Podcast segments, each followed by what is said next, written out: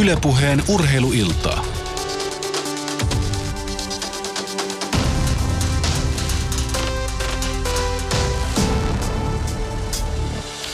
No niin, 18.03 on kello ja urheiluiltaa sitten taas vietellään kaksi tuntia. Ai ai ai, mikä kaksi tuntinen onkaan eessä. Urheiluiltojen isä ja äiti NHL-ilta, se on jo omanlaisensa instituutio sinällään. Ja tänään sitten kun NHLn playoffit, pudotuspelit alkaa tuossa keskiviikko torstain välisenä yönä, niin tänne on taas saapunut tuttu raati, pyörään pöydän ritareita paikalle.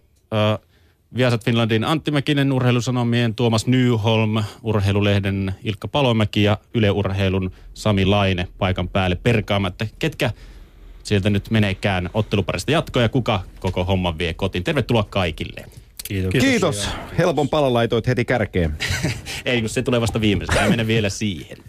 Tota, Shoutbox on käytössä tietenkin koko illan tämän kaksituntisen osoitteessa yle.fi kautta puhe ja Twitterissä hashtag urheiluilta on käytössä. Otteluparit NHLn pudotuspeleissä ovat siis Montreal Ottava, Tampa Bay Detroit, New York Rangers Pittsburgh, Washington Capitals New York Islanders, St. Louis Blues, Minnesota Wild, Nashville Predators, Chicago Blackhawks, Anaheim Ducks, Winnipeg Jets ja sitten viimeisenä Vancouver Canucks ja Calgary Flames. Niihin mennään aivan kohta, mutta sitä ennen puhutaan muutama sana runkosarjasta. Otettiin tuohon muutama mielenkiintoinen joukkue runkosarjan osalta. Aloitetaan Boston Bruinsista, idän konferenssin yhdeksäntenä. Muistan kausi ennakossa, mitä puhuttiin, niin siellä povattiin Ylen kyselyssä. Fanit oli sitä mieltä, että Boston vie Stanley Cupin ja muistaakseni tekin olitte aika myötämielisiä Bostonin suhteen. Miten näette Bostonin runkosarja? Aloitetaan oikealta Antti Mäkinen. No itse asiassa tässä pääsen pääsen sanoa. Mä, itse mä, mä en muista, mitä mä sanoin siinä, kun me puhuttiin etukäteen niistä jutuista, mutta meidän omassa, omassa ö, ennakkopaketissa tuo kanavan puolella mä sanoin, että Boston Bruins ei tule pääseen pudotuspeleihin. Eli joukkueen, joukkueen päivämäärä on mun, mun mielestäni mennyt ja siltä se kausi näytti, mutta siinähän tapahtui ennen kauden alkua sitten se isoin asia Boston Bruinsin kannalta, mitä, mitä isossa kuvassa ei ymmärretty, kuinka tärkeä pelaaja Johnny Boychaksille joukkueelle oli. Ja se, minkä takia minä oikeastaan ristin sen Bostonin kauden niin kuin kuolleeksi jo kaudessa, oli se Johnny Boytsakin pois lähteminen, koska, koska se palanen, mitä hän toi sinne peliin Boston Bruinsin viisikopelaamisen taustalle, niin hän oli mun paperissani yksi tärkeimmistä Bruinsin pelaajista. Ja, ja Milan, Milan Lucic on pelaaja, joka ei välttämättä lämpiä he joka kausi. David Krejci ei kiinnosta runkosarjassa, paitsi silloin kun jotain merkitystä, nyt se kiinnostus lähti liian myöhään – jos David Pasternak nousee joukkueen mielenkiintoisemmaksi pelaajaksi runkosarjassa, niin se kertoo Bostonista aika paljon tällä hetkellä. Ja, ja tota, he on, odotan mielellä, mielenkiinnolla, mitä tapahtuu Claude Julienille, koska, koska tota, tietyllä tavalla yksi aikakausi siellä on katki. Tuomas. Joo, ei siis vaikea olla eri mieltä noista asioista eikä mitään tarvettakaan. Siitä mä ehkä vähän opponoin, että ei se ihan yhdestä pelaajasta ehkä ole kiinni. Kyllä, kyllä Bruinsilla on materiaali kasassa, jolla mun mielestä olisi ilman muuta pitänyt mennä pudotuspeleihin ja syvälle siellä. Mutta just noin mainitut pari ohilyöntiä, jos se ihan nappaa. NHL on niin äärimmäisen tasainen sarja. Joka vuosi voi sanoa, että se on tasainen ja tasainen ja tasottuu vaan, mutta niin se vaan menee. Se on uskomattoman vaikea menestyä siellä. Ja dynastiat, pitkä ja, ja pitkät tämmöiset jatkuvat dynastia-aikakaudet, ne on melkein ohi. Se on se, on se tasotussysteemi, minkä niin kuin varausvuorot ja muut siihen tuo ja sälärikäppi. Se pakottaa tuohon, että joukkueiden voimasuhteet tasottuu voimakkaasti. Bruins on siitä hyvä esimerkki. Niin sanon tähän väliin, että Los Angeles Kingsillä olisi ollut mahdollisuus lyödä dynastiaa kasaan, mutta me kaikki tiedetään, että mm. näin, ei, näin ei tule tapahtuu. Tsep, tsep, otetaan Los Angeles Kings kohta. Pysytään kuitenkin Bruinsissa, Ilkka, mitä sun mietteitä Bostonista? Joo, kyllä se Boitsekin merkitys oli valtava nimenomaan sen takia, että siinä tuli ikään kuin yksi kompromissi liikaa, koska Boston on joutunut tekemään aika paljon kompromisseja tässä viime vuosina pitääkseen huippujoukkueen kasassa suhteessa palkkakattoon ja samalla uusinut vielä sitä. Nyt siellä on liikaa, siellä on illasta toiseen 2-3 semmoista puolustajaa, jotka ei ihan NHL, varsinkaan Bruinsin pelitavan mukaisessa kamppailupelaamisessa pärjää, ei ole kiekollista tarpeeksi suoritusvarmaa, se on yksinkertaisesti liikaa. Sen takia yksi Johnny Boycek olisi tehnyt aika paljon tuossa joukkueessa. Niin, Tori Krugilta ja Dogi Hamiltonilta on odotettu nimenomaan tota, vähän nostoa. Varsinkin Chara oli pois 20 peliä runkosarjassa. En tiedä, jotkut on jo povannut, että Chara olisi pitänyt kauan sitten laittaa lihoiksi. Että lisäksi maalinteko oli aika tuskaa tuossa runkosarjan lopulla. Että. Niin, mutta positiivinen puoli mun mielestä oli just tässä, kun Chara oli pois, niin eikö Dougie Hamilton eri, erityisesti nostanut silloin tasoa aika, mm. aika kovasti. Että Po- tässä ehkä, vielä. Ehkä, Niin. no, mutta kuitenkin tämmöinen pienimuotoinen äh, eteenpäin meno siinäkin, että on, on kuitenkin Charalle korvausta tulossa. Joo, no mutta siinä on, siinä on, siinä on tietty paradoksi mukana, koska silloin kun Ducky Hamilton ja Tory Grook on NHL ykköspyssyjä, niin tuosta joukkueessa, tuossa joukkueessa ei ole enää Deno Charaa, eikä siellä välttämättä mm. ole, ole Davi Kretsiä tai Mila Lucicia, eikä sitten on siinä kohtaa sen joukkueen niin takana. Ja nyt, nyt nämä nuoret pojat ei vaan täyttänyt ihan sitä aspektia. Kyllä, mutta se on sanottava Bostonista, että näitä on ollut näitä puheita, että Peter Chiarellinkin asema olisi vaarassa, niin se olisi kyllä käsittämätöntä idiotismia Bostonin yle, ylemmältä johdolta antaa Chiarelle kenkää, koska hän on kuitenkin osoittanut, että hän pystyy rakentamaan mestarijoukkueen ja tuokaan nykyjoukkue ei ole kuitenkaan niin monesta palasesta kiinni, etteikö se voisi taas olla voittava joukkue ja jopa niin kuin Stanley Cup kandidaatti ihan lähivuosinakin. Sieltä on tulos paljon nuoria pelaajia, eli semmoinen hirvittävä ylireagointi tähän kohtaan olisi suuri, suuri virhe. Se jotenkin aisti jo Tuukka Raskin puheesta joulukuussa oli pitkä tappioputki, eikä pisteitä tullut vieraskiertueella, taisi tulla kuudesta pelistä yksi, kaksi pistettä. Se henkinen taso ei ollut missään vaiheessa, koska ö, sellainen timantin kova tässä kauden aikana. Rask syytteli vähän puolustaja lepsosta pela- pelaamisesta ja ei ehkä ollut itsekään niin kuin kuitenkaan. Joutui tietysti kantaa tosi suuren lastin siitä. Ja tässä sekin, mikä Bostonissa näkyy hyvin, että se lennosta muokkaaminen on äärimmäisen hankalaa. Sen takia, kun sulla on dollareet rajallinen määrä käytettävissä. Ja sitten kun sä katsot sun jengiä, jos ei se pelaa ihan hyvin, niin onko kyse pienestä oireesta vai jostain syvemmästä ongelmasta. Se, se laadukkaan, todella, todella ytimeen menevän pelaajainformaation määrä tänä päivänä, mitä meidän jengi tarvii, mihin me ollaan menossa, sitä tarvitaan enemmän kuin koskaan aikaisemmin. Se on valtava paketti nykyään. Erinomainen puheenvuoro ja Ilkalle sanon, että on samaa mieltä Geraldin kanssa, Geraldin kohtalosta, mm. että, että olisi aivan tolkutonta ylireagoimista ja jos näin tapahtuisi, niin varmaan Torontossa nousisi käsi pystyn aika hätäseen. Siis Julien on semmoinen jätkä, että si- sitä voi miettiä hänen asemansa, koska varsinkin Julienin pelitapaan toi nykyinen nippu ei välttämättä enää ole paras mahdollinen, mutta siinäkään en lähtisi hätäilemään. No mennään sitten tuohon Torontoon, mikä Antti ottikin jo puheeksi. Tuossa kun oltiin lämpiössä, niin sanoitte, että viisi minuuttia ei Torontolle riitä, että pitäisi ottaa ihan oma ohjelmassa sinne, mutta koitetaan kiteyttää edes jotain tähän viiteen. Aloitetaan Tuomaksesta. Siis malli esimerkki siitä, miten asiat voi vetää niin monta vuotta niin totaalisen vihkoon. Siis se on ihan farssi se koko firma. Ja nyt viime, siis vihdoinkin nyt alkoi se, että ne aloittaa koko hankkeen alusta. Ne meinas vähän siinä Burken valtakaudella, Brian Burkin GM valtakaudella tehdä sitä oikeanlaista jälleenrakennusta, mutta sitä ei maltti riittänyt. Taisi olla front officesta ainoastaan Kyle Dubas, nuori kaveri, joka sinne tällä hetkellä jäi. Että, ja hoitaa näitä GM-pestejä lainausmerkeissä niin kuin nyt väliaikaisena, kun siihen etsitään uutta. Hyvä asia tässä on se, että Brendan Sänähän pääsee nyt täyttämään pöydän ja pöydän ympärillä olevat tuolit just niillä jätkillä, jotka hän haluaa ottaa sinne. Sen jälkeen Sänähän va- kantaa myös aivan kaikesta vastuun lähtien ihan GM-valinnasta ja kaikesta. Nyt Torontosta pitää löytyä pitkäjänteisyyttä, jota sieltä ei ole löytynyt. Siellä ei saa tuijottaa tuloksia, tai ainakin pitää pystyä katsomaan tuloksen taakse seuraavat 3-5 vuotta, ja se on pitkä aika Torontossa. Niin, fakta on se, että kymmenen vuoteen joukkue on päässyt kerran pudotuspeleihin mm. ja silloinkin omalla leimallaan hävisi seitsemännessä ottelussa Bostonille johdettuaan peliä neljällä maalilla. Ja sekin Ei. oli tynkäkausi. Sekin oli tynkäkausi joo. Eli, eli, eli kymmenen kauteen ei pudotuspeleissä ja, ja se, että joka kesä ollaan odotettu Toronton suunnalta sitä, että se uudelleen rakentaminen oikeasti lähtee liikkeelle, mutta jossain kohtaa käsiä löyty päälle. Sitten on löydetty tukku rahaa, jostain on ostettu pari jätkää, laitettu kädet ristiin ja toivotaan, että tällä mentäisi jonnekin. Mutta niin kuin Nyholmi tuossa aikaisemmin sanoi, niin NHL runkosarja 82 ottelua ei jätä sijaa selittelyille. Eli, eli mikään, mikään muovista rakennettu ei kestä 82 ottelua ja tällä organisaatiolla meni nyt kymmenen vuotta, että ne tajus sen. Nyt ne on oikealla linjalla tällä hetkellä. No te puhuitte, Niin olettaen, että tekee oikein. ole, että tekee oikeat päätökset vielä, mutta siis lähtökohtaisesti ovat nyt oikeassa paikassa.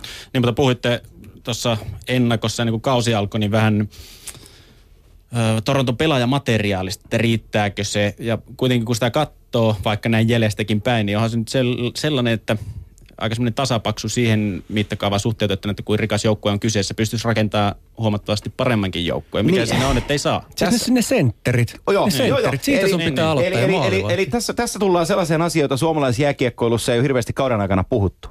Mikä oli se positio, joka rakennettiin Petri Kontiolainen kauden alkuun? Mä puhuin Konnan kanssa kesäkuussa, kesäkuun lopussa, ei, taisi olla heinäkuun puolella, ennen, ennen kuin hän lähti Torontoon ja puhuttiin Torontosta ja siitä, mikä se juttu siellä on. No, tuli selkävammat, hän ei saanut sitä paikkaansa siellä, mutta nyt olisi ollut sellainen paikka Petri Kontiolalla, jos olisi ollut fyysisesti tikissä ja selkä ehjä, että hän olisi marssinut tällä kaudella NHL. Sentterin paikka tuossa jengissä. No mutta mä sanon tuohon kontrana sen, että mun mielestä Petri Kontiola ei ole lähtökohtaisesti NHL-tyyppinen sentteri, koska hänen pelinsä on kaartelevampaa, semmoista luuppaavampaa, eurooppalais KHL, ja start-stop-lätkä ei ole Kontiola juttu. Joo, no Sano ihmeessä. Niin, joo, joo, joo, joo mun, mun, mielestä hänen, hänen, hänen Joo, mutta ei se... se, mitä, mitä Traktu Chelyabinskissä hän teki kahden viime kauden aikana, niin se pitäisi riittää NHL-tasolle tuossa jengissä. Jos sä katsot sitä Toronton kes- sentteri-arkistoa, jos Petri Kontelo olisi ollut täydessä tikissä, niin Siis joo, suhteessa Toronton Tor- sentteri... nimenomaan, Juu, nimenomaan kyllä. Torontoon. Hän olisi ollut paikka murtautua NHLään tuossa jengissä, mihin hän oli meni, koska siihen oli kirjoitettu se paikka, mutta valitettavasti hän ei ollut itse vaan kunnossa. Joo, se on Kyllä. totta. Mä tarkoitin lähinnä sitä, että olisiko hän ollut käänteen tekevä ja oikeasti joukkuetta pitkälle vievä sentteri, niin se, se on ihan toinen Se on kysymys. toinen- joo, se on mä toinen ymmärsin vähän väärin sitten. sun pointin, joo. Joo, nimenomaan tämä on se pointti. Ja ei siis Torontossa se suuri ongelma on se, että se on Brian Bergen rakentama joukkue käytännössä edelleen. Ja siellä tällä hetkellä valtaa pitävät ajattelee jääkiekosta vähän eri tavalla kuin Brian Berg. No mutta onko valoa tunnelipäässä nyt, kun suuri puhdistus on käynyt joukkueessa, niin Tuomas pyörittelee päätä. Ei ole Siis mitään kukaan ei tiedä. Kaikki riippuu siitä, kun ruvetaan miettimään, miten se jälleenrakennus lähtee. Omat pelaajat on yhtä kuin varaukset. Eli mikä se on scouttiorganisaatio, miten sulla on Eurooppa-hanskassa, amatöörit, nuoret pelaajat, mitä sä kaivat sieltä esiin. Nehän on henkilöstövalintoja. Se kertoo paljon, ketä ne sinne palkkaa. Sitten vasta voidaan katsoa, onko edes toivoa. Ja ennen kaikkea se, että minkälaisen organisaation sä luot sinne, että sä pystyt jalostamaan niitä sun varauksias. Se on, se on ehkä se vielä tärkeämpi asia siinä. No se jää sitten taas nähtäväksi, miten Toronto tästä kriisistä nyt sitten selviää. Seuraavaksi mennään etelään Florida Panthers, suomalaisjoukkueesta puhuttiin ennen kautta. Ihan hyvän, hyvän kauden kuitenkin, vaikkei playoffeihin päässytkään, mutta siellä oli ainakin hyviä juttuja näkyvissä, ainakin tulevaisuutta varten. Niin, tässä vähän niin kuin varmaan kävi just niin kuin ennakoitiin silloin syksyllä, että on siinä pudotuspelien kynnyksellä, mutta tässä on äh, erittäin hyvän, hyvältä näyttää tulevaisuuden kannalta, että siellä otti just ne pelaajat, joilta toivottiin.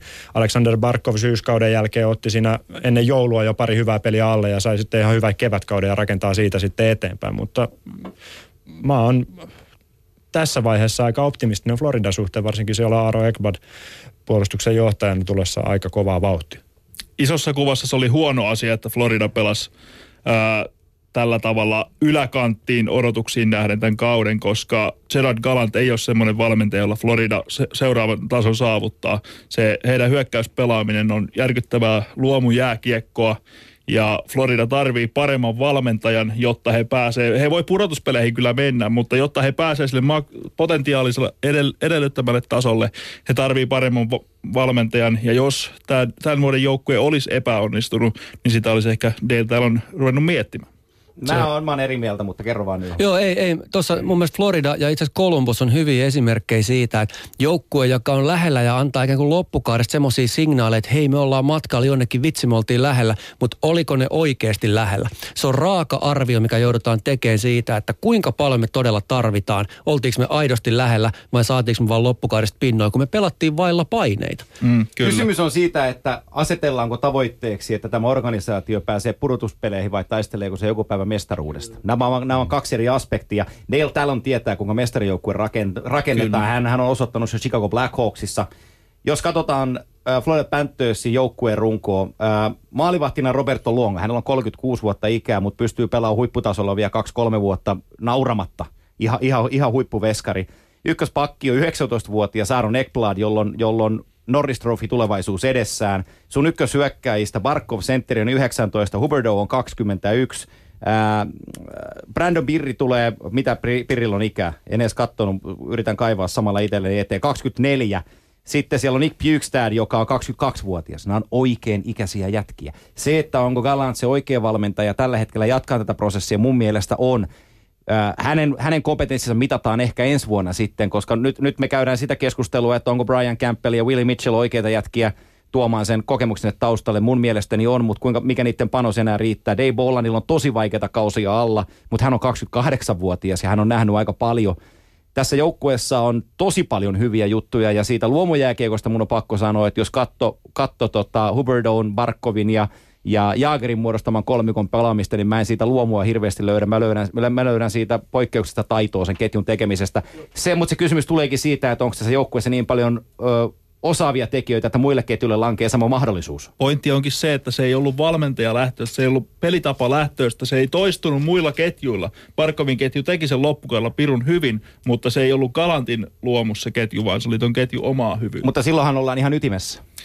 Et sä, et, sä, et, sä, et, sä et löydä valmentajaa, joka menee sanomaan Pavel Datsukille, että kuule Pavel, sun täytyisi pelata tällä tavalla. Kyllä, mutta Detroit... Parhaat pelaajat on parhaita ja ne tekee silloin, silloin mitä niiden korvien väli sanoo. Kyllä, mutta Detroitissa pelaa nelosketju, pelaa käytännössä samaa peliä vähän eri vivahteilla kuin Datsukin ketju pelaa. Tuo on myös filosofia kysymys, että miten, miten joukkue lähestyy tätä asiaa. Kyllä sä voit lähteä vähän luomumalla sapluudella kuin Detroit liikenteeseen. Se, mm. vaat, se asettaa hirveän vastuun näille pelaajille Kyllä. silloin. Että vaikka ne on taiteilijoita ja huippupelaajia, niin niiden pitää ymmärtää se oma vastuu. Se, että onko Floridassa tämä tilanne, mä en ole ihan varma siitä, mutta periaatteessa noin ne lainalaisuudet. Oliko Samilla sä sille heiluttelit siihen no, malliin? Fl- Florida on mun mielestä siis tähän kauteen läht, lähdettäessä, se oli, se oli hyvin koottu joukkue. Siinä oli nuoruutta ja sitten näitä Mitchellin ja muiden tapaisia, Bollandin tapaisia konkareita. Siinä oli ne ainekset kuitenkin. Mun mielestä siellä on jonkinnäköinen idea kuitenkin ollut siinä, totta kai Tallonilla joukkueen rakennuksessa. Et mä en nyt tiedä sitten, osaan niin sanoa tuohon Gallantin tila, tilanteeseen, että sopiiko se vai ei, mutta eiköhän me olla sitten taas ensi kaudella vähän järkevämpiä siinä suhteessa. Siis joukkue ilman muuta hyvin rakennettu ja menossa hyvään suuntaan, mutta mä näkisin mielellään tuossa semmoisen valmentajan, joka pystyisi tota, luomaan pikkusen paremmat puitteet pelilliset oli joukkueelle. Joo. No niin. Joo, ei sitä rakennetaan varmaan jossain kohtaa. Sitten kun, sit kun nämä jätkät on niinku huippupositiossa, niin sitten sinne tulee, sinne tulee se coachi, joka, joka on ikään kuin... Ö, pytyn arvoinen, jos mm. se sanotaan näin. Kyllä.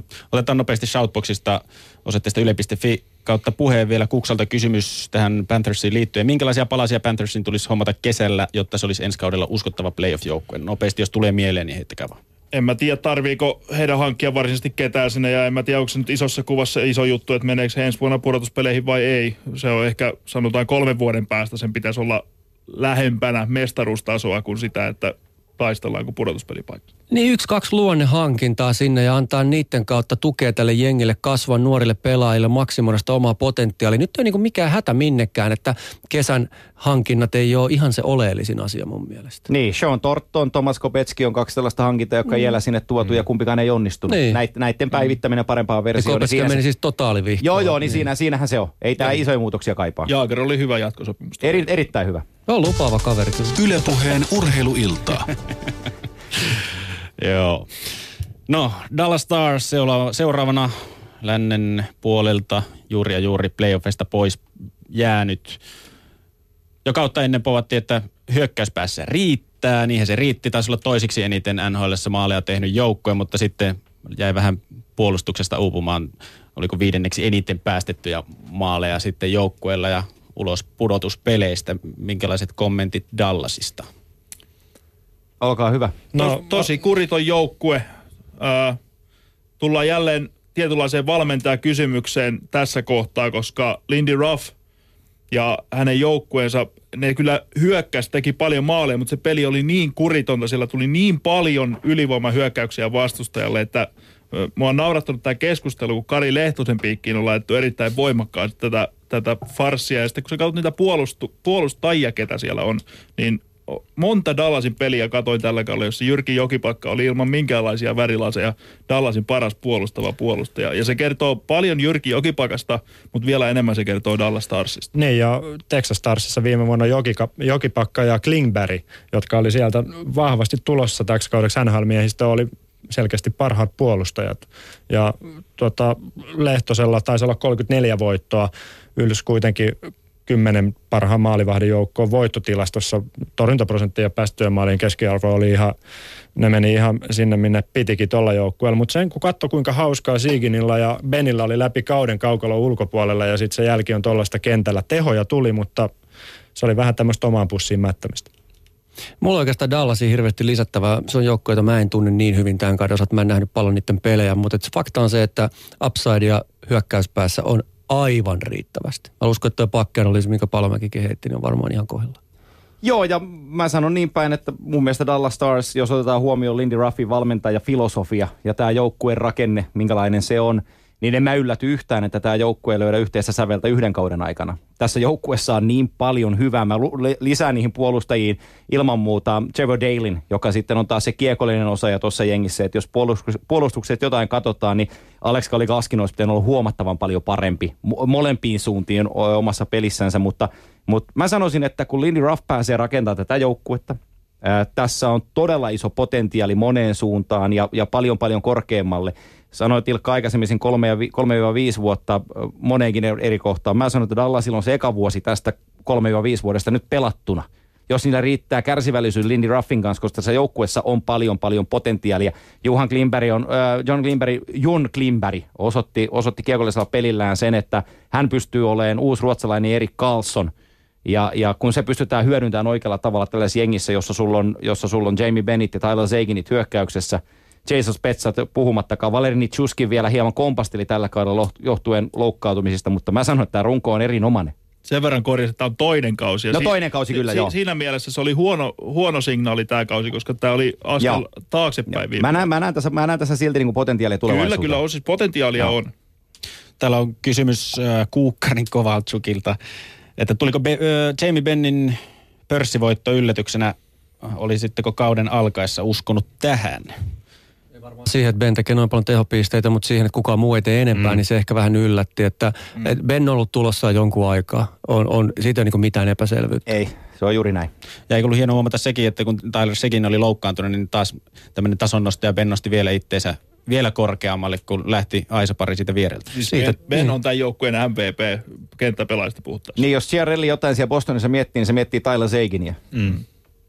Mennään eteenpäin ja nyt se Los Angeles Kings. Mä olin vähän varautunut tuossa runkosarjan lopulla, että äh, tuun sanomaan tänne, että tapahtuu niin kuin on aikaisemminkin tapahtunut, että viimeisenä playoffeihin ja sitten raataa sieltä itsensä Stanley Cup-mestariksi, mutta kyykkäyshän sieltä tapahtui Kingsin osalta. Oliko odotettavissa, kuitenkin on kolmisen kautta niin aika raskaita ollut herroille. Niin, toi pelityyli on aika kuluttava. Siellä on niin monta peliä aika monelle kaverille alla, eikä ole ihan nuorimmasta päästä ne johtavat pelaajat, niin en tiedä. Kyllä mä olisin silti odottanut, että menee pudotuspeleihin ja on taas siellä niin kuin kahdeksan parhaan joukossa, mutta ei tämä sinänsä ehkä yllätys kuitenkaan Joo, mäkin uskoin sen vasta siinä vaiheessa, kun katsoin sen ratkaisevan matsia ja Kälkäri iski 3-1 tyhjiä, että okei, nyt ne putoaa. putoaa. En yhtään sen aiemmin, mutta tota, ää, isossa kuvassa mä näen, että tämä on Losille jopa hyvä asia, koska siellä on tämmöistä tiettyä turbulenssia, Slava Voidovin tilanne, Mike Richardsin tilanne, Dustin Brown, vaikea sopimustilanne Dean Lombardille, muitakin tämmöisiä ongelmia, ja tämä, että he jäi nyt pudotuspelien ulkopuolelle, niin se jollain tavalla helpottaa näiden kipeiden päätösten tekemistä, koska se on fakta, että ne, niitä kipeitä päätöksiä tai ainakin niiden pohtimista on edessä. Sama tilanne kuin Bostonilla pitää hyvin tarkkaan tietää, mitä me nyt tarvitaan, mihin me ollaan matkalla, että onko meidän slaidi alkanut vai pienestä hienosairesta kyse. Losihan on kuitenkin jengi, jolle runkosarja on aina vähän niin kuin vaikea mm. juttu, että jos vaan jollain repii sinne kahdeksan joukkoon, niin sitten voi alkaa tapahtua teoriassa se on ollut tälläkin vuonna mahdollista, että kuitenkin neljän pinnan päähän jää ja loppuun saakka yrit, niin kuin olivat aika lähellä, että tyypillinen losi tuossa mielessä. Niin Daryl Sarrer pukita hienosti asia äh, sanoiksi viikko ennen runkosarjan päätöstä, että jos me ei päästä pudotuspeleihin, niin se ei tarkoita sitä, että joku kuolee tai joutuu vankilaan, että meillä alkaa vaan kesäloma aikaisemmin. Mm. Eli se kertoo vähän sitä Daryl Sarrerin filosofiasta. Ja jos mennään tuohon joukkueeseen, niin Ilkka sanoi sitä Jasella Voinovin vaikeasta tilanteesta. Täytyy muistaa nyt, että se Willie Mitchell lähti sieltä niin, puolustuksesta niin, ja, ja ton, ton puolustuksen runkoon ajettiin sisään Jamie McBainia, joka ei oikein onnistunut missään. Brandon McNabb tuli sinne tuli sinne niin kuin takaoven kautta ja otti pelipaikan, niin eihän toi puolustus ole enää sitä luokkaa, mitä, mitä se tuppas ole enää mestaruusvuosina. Ei, ja sitten pitää myös muistaa myös se, että jos miettii tuota ratkaisevaa ottelua Kälkäriä vastaan, niin Los Angeles Kings on pelannut kolme viime kauden aikana, on 67 pudotuspeliottelua. Kälkäri ei ole pelannut yhtään, eli käytännössä Los Angeles pelannut neljä kautta kolmen kauden sisään siinä, kun Kälkäri on pelannut kolme kautta kolmen kauden sisään, niin kyllä sekin ennemmin tai myöhemmin ihmisethän tota lajia vaan pelaa. Joo, ja tämä on, tää on tämän NHL hienous mun mielestä. Tämä on, tää on, ju, tää on just sitä, että et mestari on nyt pihalla ja se Gälkäri saa sen positionsa, jota ne on metsästänyt monta vuotta, niin mm. tämä tuo uusia tuulia taas. Ja mm. voin sanoa, että jos ei muut, niin Bruce Boudreau ainakin henkäsi aika syvään, kun totesi, että Losi ei ole playereissa mukana. niin ja Edmontonissa varmaan katseltiin tosi iloisena Kälkärin suuntaan, kun Kälkäri on kaksi vuotta uudelleen rakentanut. Joo, joo. No niin, siinä on kanssa, voi miettiä just sitä, että mitä ihmettä. niin. Mutta tässä ehkä kuvastaa heidän tähän väliin. NHL on monta tämmöistä nerokkuutta ja kauneutta, mitkä tasoittaa sitä kokonaisuutta. On varaussysteemit ja sälärikäpit, mutta myös toi, mihin Mäkinen viittasi, se kauden pituus, kun se kertautuu, mihin Palomäkikin sanoi siitä, se kertautuu, sä oot väsyneempi ja toinen pääsee raikkaana vetään kuusi viikkoa pidemmät kesät, niin se maksaa hintaa sitten positiivisesti ja negatiivisesti jossain vaiheessa. Mm. Kaikki nämä hommat on sellaisia, noin tasaisessa sarjassa ne väistämättä jonkun eduksi vähän kääntyy. Joku kärsii, joku hyötyy. Öö, pari kysymystä Kingsiin liittyen. Teemu Rytkönen Twitterissä kysyy, että herrojen mielipiteet Satterin ulos lukitsemiseen viittaa varmasti tähän episodiin, missä valmentaja lukittiin kopi ulkopuolelle matsin jälkeen. Mä en tiedä, onko se niin onko sitä vähän paisuteltu sitä asiaa mun mielestä ehkä. Vaikea, Joo, siis vaik- kun ei faktaa tiedetä, niin, niin juuri näin. Vaikea se on vajalla tiedolla se on, yhtään. Se on, se on sellainen asia, että Daryl Sutter, vanha, vanha tota, maanviljelijä, pakkaa kamansa, ottaa haulikkonsa mukaan, mm. menee punaniska Lombardin kanssa, ampuu hanhia jonnekin vähäksi aikaa ja tulee sieltä mm. kaverina taas ulos, että rakennetaan uutta. Ei mitään, ei mitään se isompaa. Enkä usko, että myöskään pelaajat siitä. Se oli vaan tällainen, että nyt otetaan joukkue kasaan. Tuossa on aika monta johtajaa tuossa niin, joukkueessa. Jos katsoo sitä nimilistaa, Joo. niin ei siinä tarvi jälleen yhden tappion jälkeen valmentaja tulla sanomaan mitään, vaan kerätään vaan se pelaajien kesken kasa. Ja hei, Anse Kopitar pääsee MM-kisoihin. Toinen kysymys oli täällä, mä nyt vähän hukatisin, mutta siinä nyt oli ainakin pääpointtina se, että uskotteko tossa, minkälaisena näette Mike Richardsin tulevaisuuden NHL ja Kingsissä, tullaanko ostamaan ulos kesäaikana? Synkkähän se näin tulevaisuus. Viime vuonna puhuttiin Brad Richardsista ja nyt puhutaan Mike niin. Se on su, suku, sukunimi painaa. Mm. Niin, siis se on 30-vuotias jätkä, joka, joka on kaksi kertaa nostanut kannua. Jos se tuosta ostetaan ulos, niin mä luulen, että silloin on aika monta ottajaa. Mm. Se on totta, mutta hän ei ole tehnyt sitä niitä asioita uransa eteen, mitä tuommoisen jätkän pitäisi tehdä. Ja se aikanaan filistä pantu sekin on merkki jostain laskusuuntaan, laskusuuntaan. Nyt tuommoinen kyykky, kolmekymppinen jätkä, pitäisi olla primissa. Miksei se ole primissa? No, se on mun niin, no, me, me nähdään sitä syksyllä, olisiko se mm. sitten iskussa. Ehkä, niin. niin. Karterin kanssa yöhön ja sieltä sitten vähän vielä. Niin, vaan Carteria ei vetänyt, kato. Eikä, sehän pelaa hyviä kausia tässä, vaikka nyt ihan priimaa, mutta niin, kuitenkin. Ja siis tässä tulee varmaan se mielenkiintoisen pointti, mitä kommentaattorin ja huippuja ja Aji Niemi sanoo usein, että on vaan pelaajia, ketkä pelaa paremmin, kun ne käy sopalla. Niin pitäisikö tuo Ritsasi päästään niin kuin irti? Joo. Sitten siirrytään arvokkaimpiin pelaajiin. Vastailitte tähän. Carey Price on oikeastaan kaikilla patsi. Ah, se Antti on laittanut Ovechkinin. Joo.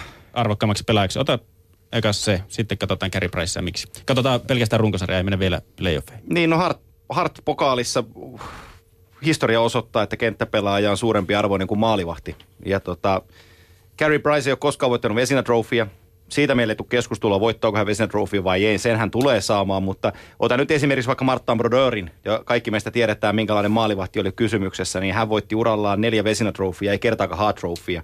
Se, millä tavalla Alex Ovechkin on, pala- on, on palannut takaisin, vaikkakin pistemääräisesti ei lyönyt viime kautta paljon enempää tiskiin, mutta te kaikki, jotka olette katsoneet Washington Capitalsin peliä, ymmärrätte, mistä puhun, kun sanon, että Alexander Ovechkin on tänä päivänä noin 105 kertaa parempi pelaaja kuin hän oli vie, viime kaudella tähän samaan aikaan.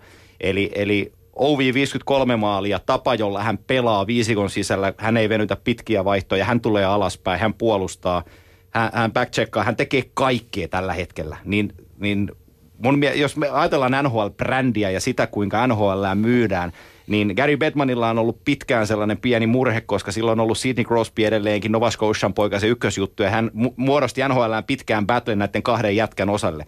Mutta viime kausina se ei ollut relevantti taistelu, koska Ovechkin ei ole ollut siellä. Niin mm. nythän Gary Bedman on mies, joka hakkaa käsiä yhteen, kun Ovi on tehnyt comebackin huipulle niin aivan tällä, vaan tällä periaatteella. Mutta sanon myös, että jos se menee Priceille, niin ei sekä väärin ole. Niin sä oot selkeästi tehnyt tämän valinnan sillä perusteella, että sä oot arvioinut, että Ovechkin voittaa sen.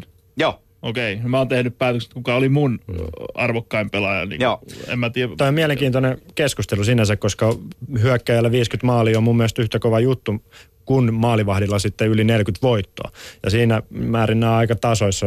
Priceilla taisi olla 44 voittoa tilastoissa ja nousi sillä muutama Canadiens legenda ohi kausivoitoissa Me ei, olla yllättyneitä, me ei olla yllättyneitä siitä, että Montreal Canadiens on pudotuspeleissä, mm. mutta me ollaan aika lailla yllättyneitä siitä, että Washington Capitals on yllätysolevissa jengi tällä hetkellä idässä. Ja se per, ja pohjautuu pitkälle Ove- Ovechkiniin. Mutta jos kyllä- katsotaan kuinka tärkeä jo- pelaaja Price oli Montrealille siellä. Montreal ottaa aika paljon vetoja vastaan. Niillä on hyvä puolustus. Mm. Tuossa kun äijät juttelee, niin jotenkin tulee semmoinen olo, että tämä on äärimmäisen 50-50. Niin kaksi erilaista pakettia arvioitavana. Kenttäpelaa veskari on joka tapauksessa vaikea arviointi, mutta argumentit molempien puolesta on niin kuin poikkeuksellisen hyviä. Et melkein tekisi mm. mieli kääntää takki Ovechkin, mutta en mä nyt viitti kuitenkaan. kyllä, mä, kyllä mä arvostan valtavasti sitä, miten se jätkä on tullut takaisin, koska se veti ihan penaaliin tuossa joku aika sitten.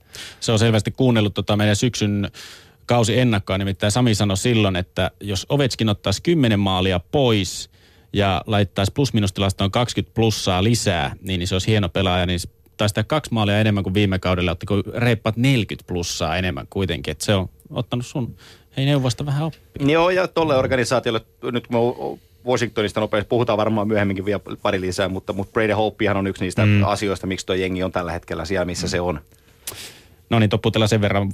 Puhutaan kuitenkin maalivahdeista. Carey Price oli siis kaikkien muiden ehdokas Hart Trophyn voittajaksi. Aloitetaan Tuomaksesta. Miksi? Carey Price on ihan käsittämättömän hyvä pelaaja tuolle liigalle. Siis sano parempi maalivahti, tasaisempi. Ei siinä ole niin mitään negatiivista. Mä en voi olla valitsematta sitä jätkää periaatteessa. Ja pojat nyökyttelee vieressä, että näin se on. Joo, just näin, että se, että Montreal on playerissa ei ole yllätys, mutta se, että Montreal oli idän kakkosjoukkue, niin se on, se on hyvin pitkälti Gary Pricein ansiota. Toki joukkue puolustaa hyvin, se, se peli perustuu puolustamiseen ikään kuin Pricein suojeluun myös siinä mielessä, että, että siellä niin kuin muutkin torjuu kuin maalivahti kiekkoja, mutta siitä huolimatta, jos ei siellä olisi tuommoista Pricein kaltaista lukkoa, niin ei ne ottaisi noin paljon pisteitä, ei ne, ei ne voittaisi noin paljon pelejä. Ja Price on oikeastaan vuoden 2014 alusta asti ollut maailman paras jääkiekkoilija. Jos miettii kaikki Sotsi-olympiakisat, miettii viime kevään pudotuspelit ennen kuin loukkaantui, mm. miettii tätä kautta, montako heikkoa peliä Gary Price pelasi tämän kauden runkosarjassa. Ei Niin. tuu, ei tuu ainakaan mieleen kovin monta. Joo, ja siis se toki puoltaa Carey Price, jos sanotaan näin päin, että jos laitetaan pelipaikkakunnat ja pelaajapositio, miss, missä on kaikista suurin paine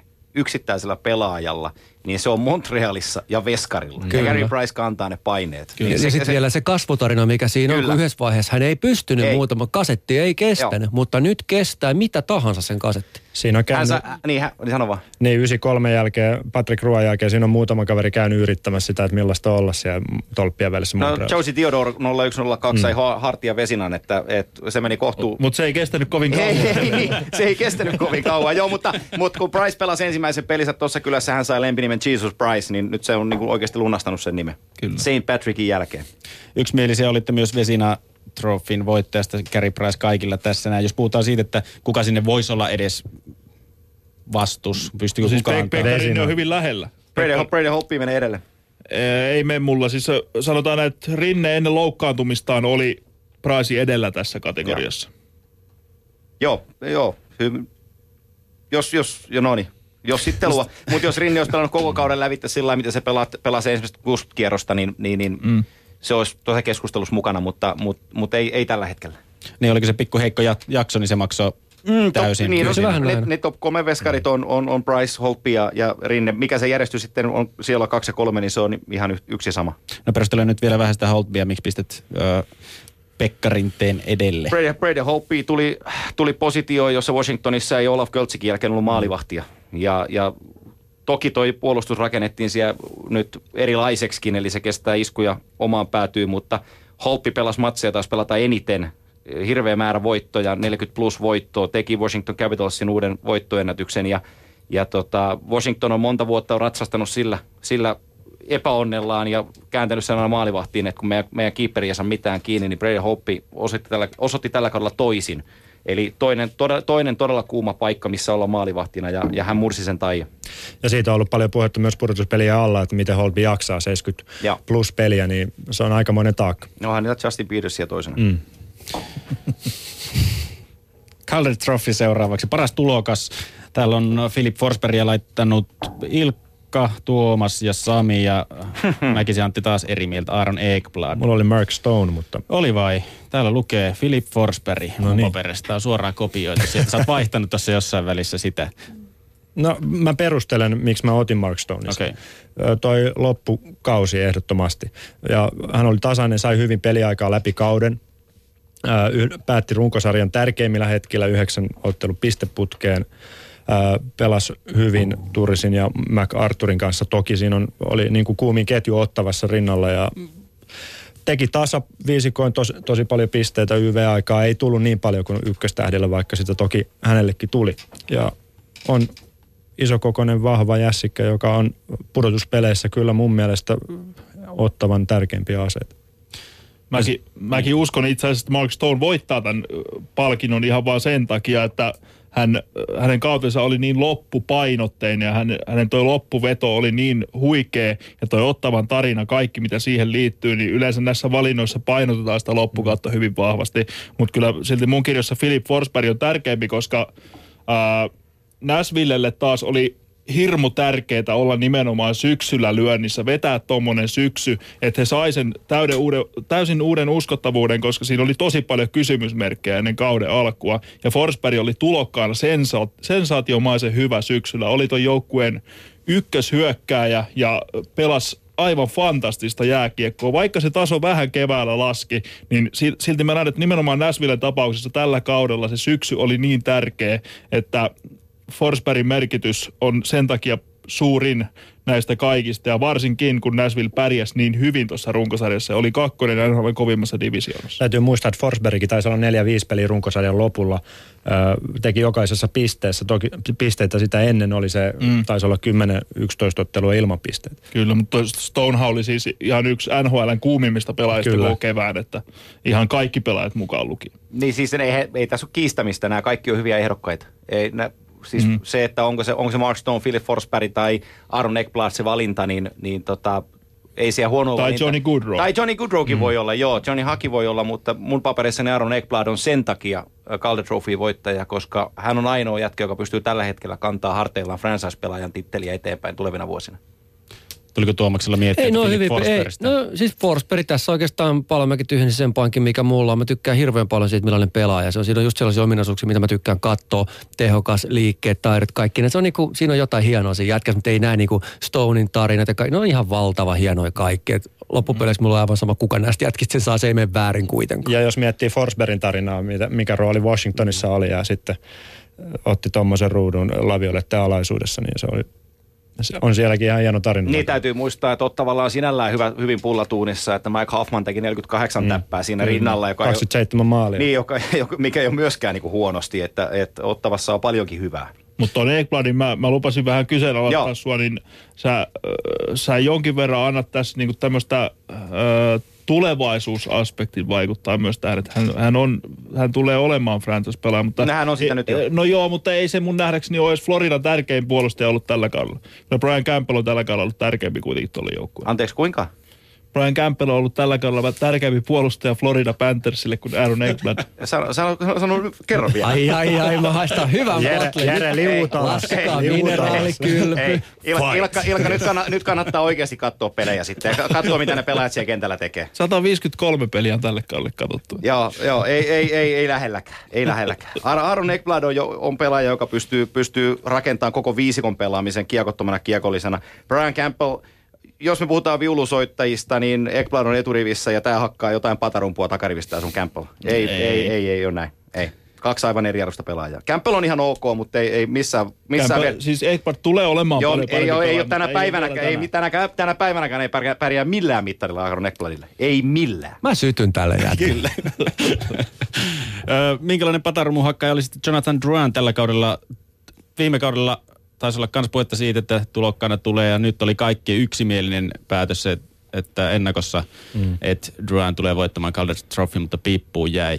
Niin en mä tiedä, jääkö se piippuun. Tampa organisaatio ja coachit mm. itse sanoi kauden, kauden loppupuolella siitä, että kattokaa tätä jätkää, mm. että minkä ikäinen se on, mitä se kentällä tekee. Et nyt se ei vaan niin kuin kumuloitunut sellaisena pistepottina, kun, kun se olisi voinut kumuloitua, mutta kukaan meistäkään tuskin kiistää sitä, että kysymyksessä on niin kuin harvinaisen lahjakas, lahjakas kiekollinen pelaaja. Niin, Cooper oli erittäin tyytyväinen äh, Druanin runkosarja, mutta kyllä toi Tyler Johnsonin NHLn parhaimpia ketjuja, ne vei vähän tässä sitä spotlightia Joo. pois Druanista.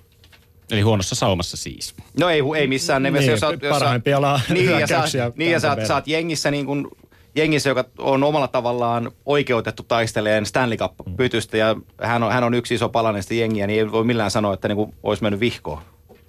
Ylepuheen urheiluiltaa. Runkosarja on sitä myöten paketoitu. Mennään siis pudotuspelipareihin NHLn playoffs illassa. Ö, Shoutbox-osoitteessa yle.fi kautta puhe toimii. Sinne onkin tullut jumalaton määrä viestejä ja Twitterissä sitten hashtagillä urheiluilta keskustelua voi käydä ja heittää sitten kyssäreitä tänne studioon. Aloitetaan pudotuspelien perkaaminen parista New York Rangers ja Pittsburgh Penguins vastakkain. New York Rangers, runkosarjan voittaja itäisessä konferenssissa. Kuka nostaa käden ylös, kuka haluaa aloittaa? Ja Tuomas. Vakuuttava, tasainen, erinomainen joukkue. Uskon todella voimakkaasti, että on idässä se numero yksi contender. Loistava maalivahti, päästä vähän maalle, pystyy tekemään niitä tasasta jälkeen hyökkäyspäästä. Rick Nashin tarina, mitä hän tullut takaisin suhteellisen isolla forsella. Siinä on paljon hyvää. Mä tykkään Rankersista. Jos miettii Rangersin miehistöä, niin tällä kaudella nimenomaan tämmöisen oikein supertähtistatuksen on Nash ja Lundqvist niistä lunastanut. Ja se muu materiaali on erittäin hyviä tukitoimia. Tasasta materiaalia, erinomaiset hankinnat tuossa siirtotakarajakynnyksellä Jändele ja Hei siihen. Ja Alain Vigneault on aika kovan luokan coachi siellä ja saanut sen, mitä Tortorella siellä toivoi. Että kyllä on ehdottomasti yksi ennakkosuosikkeja ja mä veikkaan, että Pittsburghille ei ole mitään palaa tähän. Joo, ei, jos joku sarja on 4-0 pudotuspeliä avauskierroksella, niin tämä on, koska Pittsburgh ei nykyviressään pitäisi edes olla pudotuspeleissä.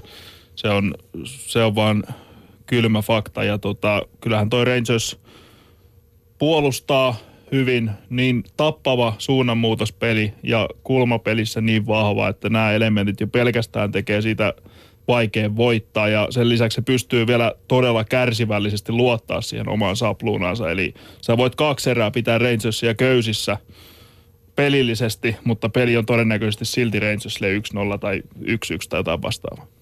Niin, otetaan nyt kiinni siihen, että Kevin Hayes pelasi koko kauden Rangersissa, eikä suinkaan tullut trade deadlinella sisään, mutta Keith Yandel loistava hankinta tuohon jengiin ja kaikki mitä Newholm tuossa aikaisemmin sanoi, niin pätee New York Rangersiin. Se, että missä Pittsburgh tällä hetkellä menee, niin, niin, niin se, on, se, on, se on aika surullinen tarina Se on oma, oma, omalla Se on tavallaan, sekaisin. että et, et sun, sun, sun joukkueen rakennettu neljän pelaajan runko, joka on Mark-Anne Fleury, äh, Chris Letang, Evgeny Malkin ja Sidney Crosby. Äh, Crosbyn pitäisi tehdä 120 täppää kaudessa, että tuo mm. jengi menisi johonkin. Kyllä. Evgeni Malkinista, siitä ei ole hei johtajaksi tällä hetkellä. Se on, se on, se on, sen pitäisi päästä pois tuosta kaupungista, tuosta jengistä. Mä oon yllättynyt, miten Malkinista puhuttiin Pohjois-Amerikan mediassa niin positiiviseen sävyyn tällä kaudella. Mä katsoin paljon pinkkuja.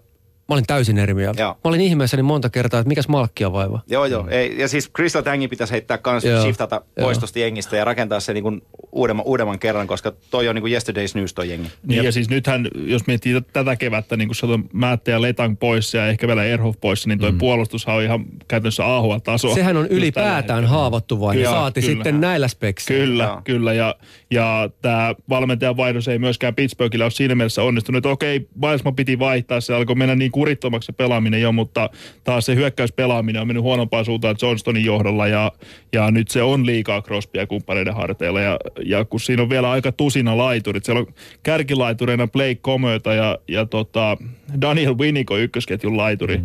niin eihän ne jätkät osaa edes niistä Crosbyn passeista laittaa Niin, siis omaan. Dupu ei ollut loukkaantuneena siinä Niin, myös, että se sairasosasto Joo, on ollut kanssa joo ja Perohan lailla. oli hyvä ho- homma, homma, hommaaminen Oilersista. Se, siitä ollaan varmaan samaa mieltä. Että se, siinä on, mm. siinä on niin kuin Mutta ei sekään semmoinen Stanley Cup contenderin No joo, mutta silloin, mut silloin peli, niin kun IQ on sitä luokkaa, että se pystyy pelaamaan Crosbyn kanssa ja siinä, siinä on niin kun hyvä, hyvä yhtälö, mutta, mutta se on kumma homma hei, että sen Malkkinin suhteen, ajatellaan sen ketju ja kenen kanssa se on pelannut, niin tässä on nyt viimeiset kuusi vuotta puhuttu siitä, että kukahan silloin olisi oikea laituri.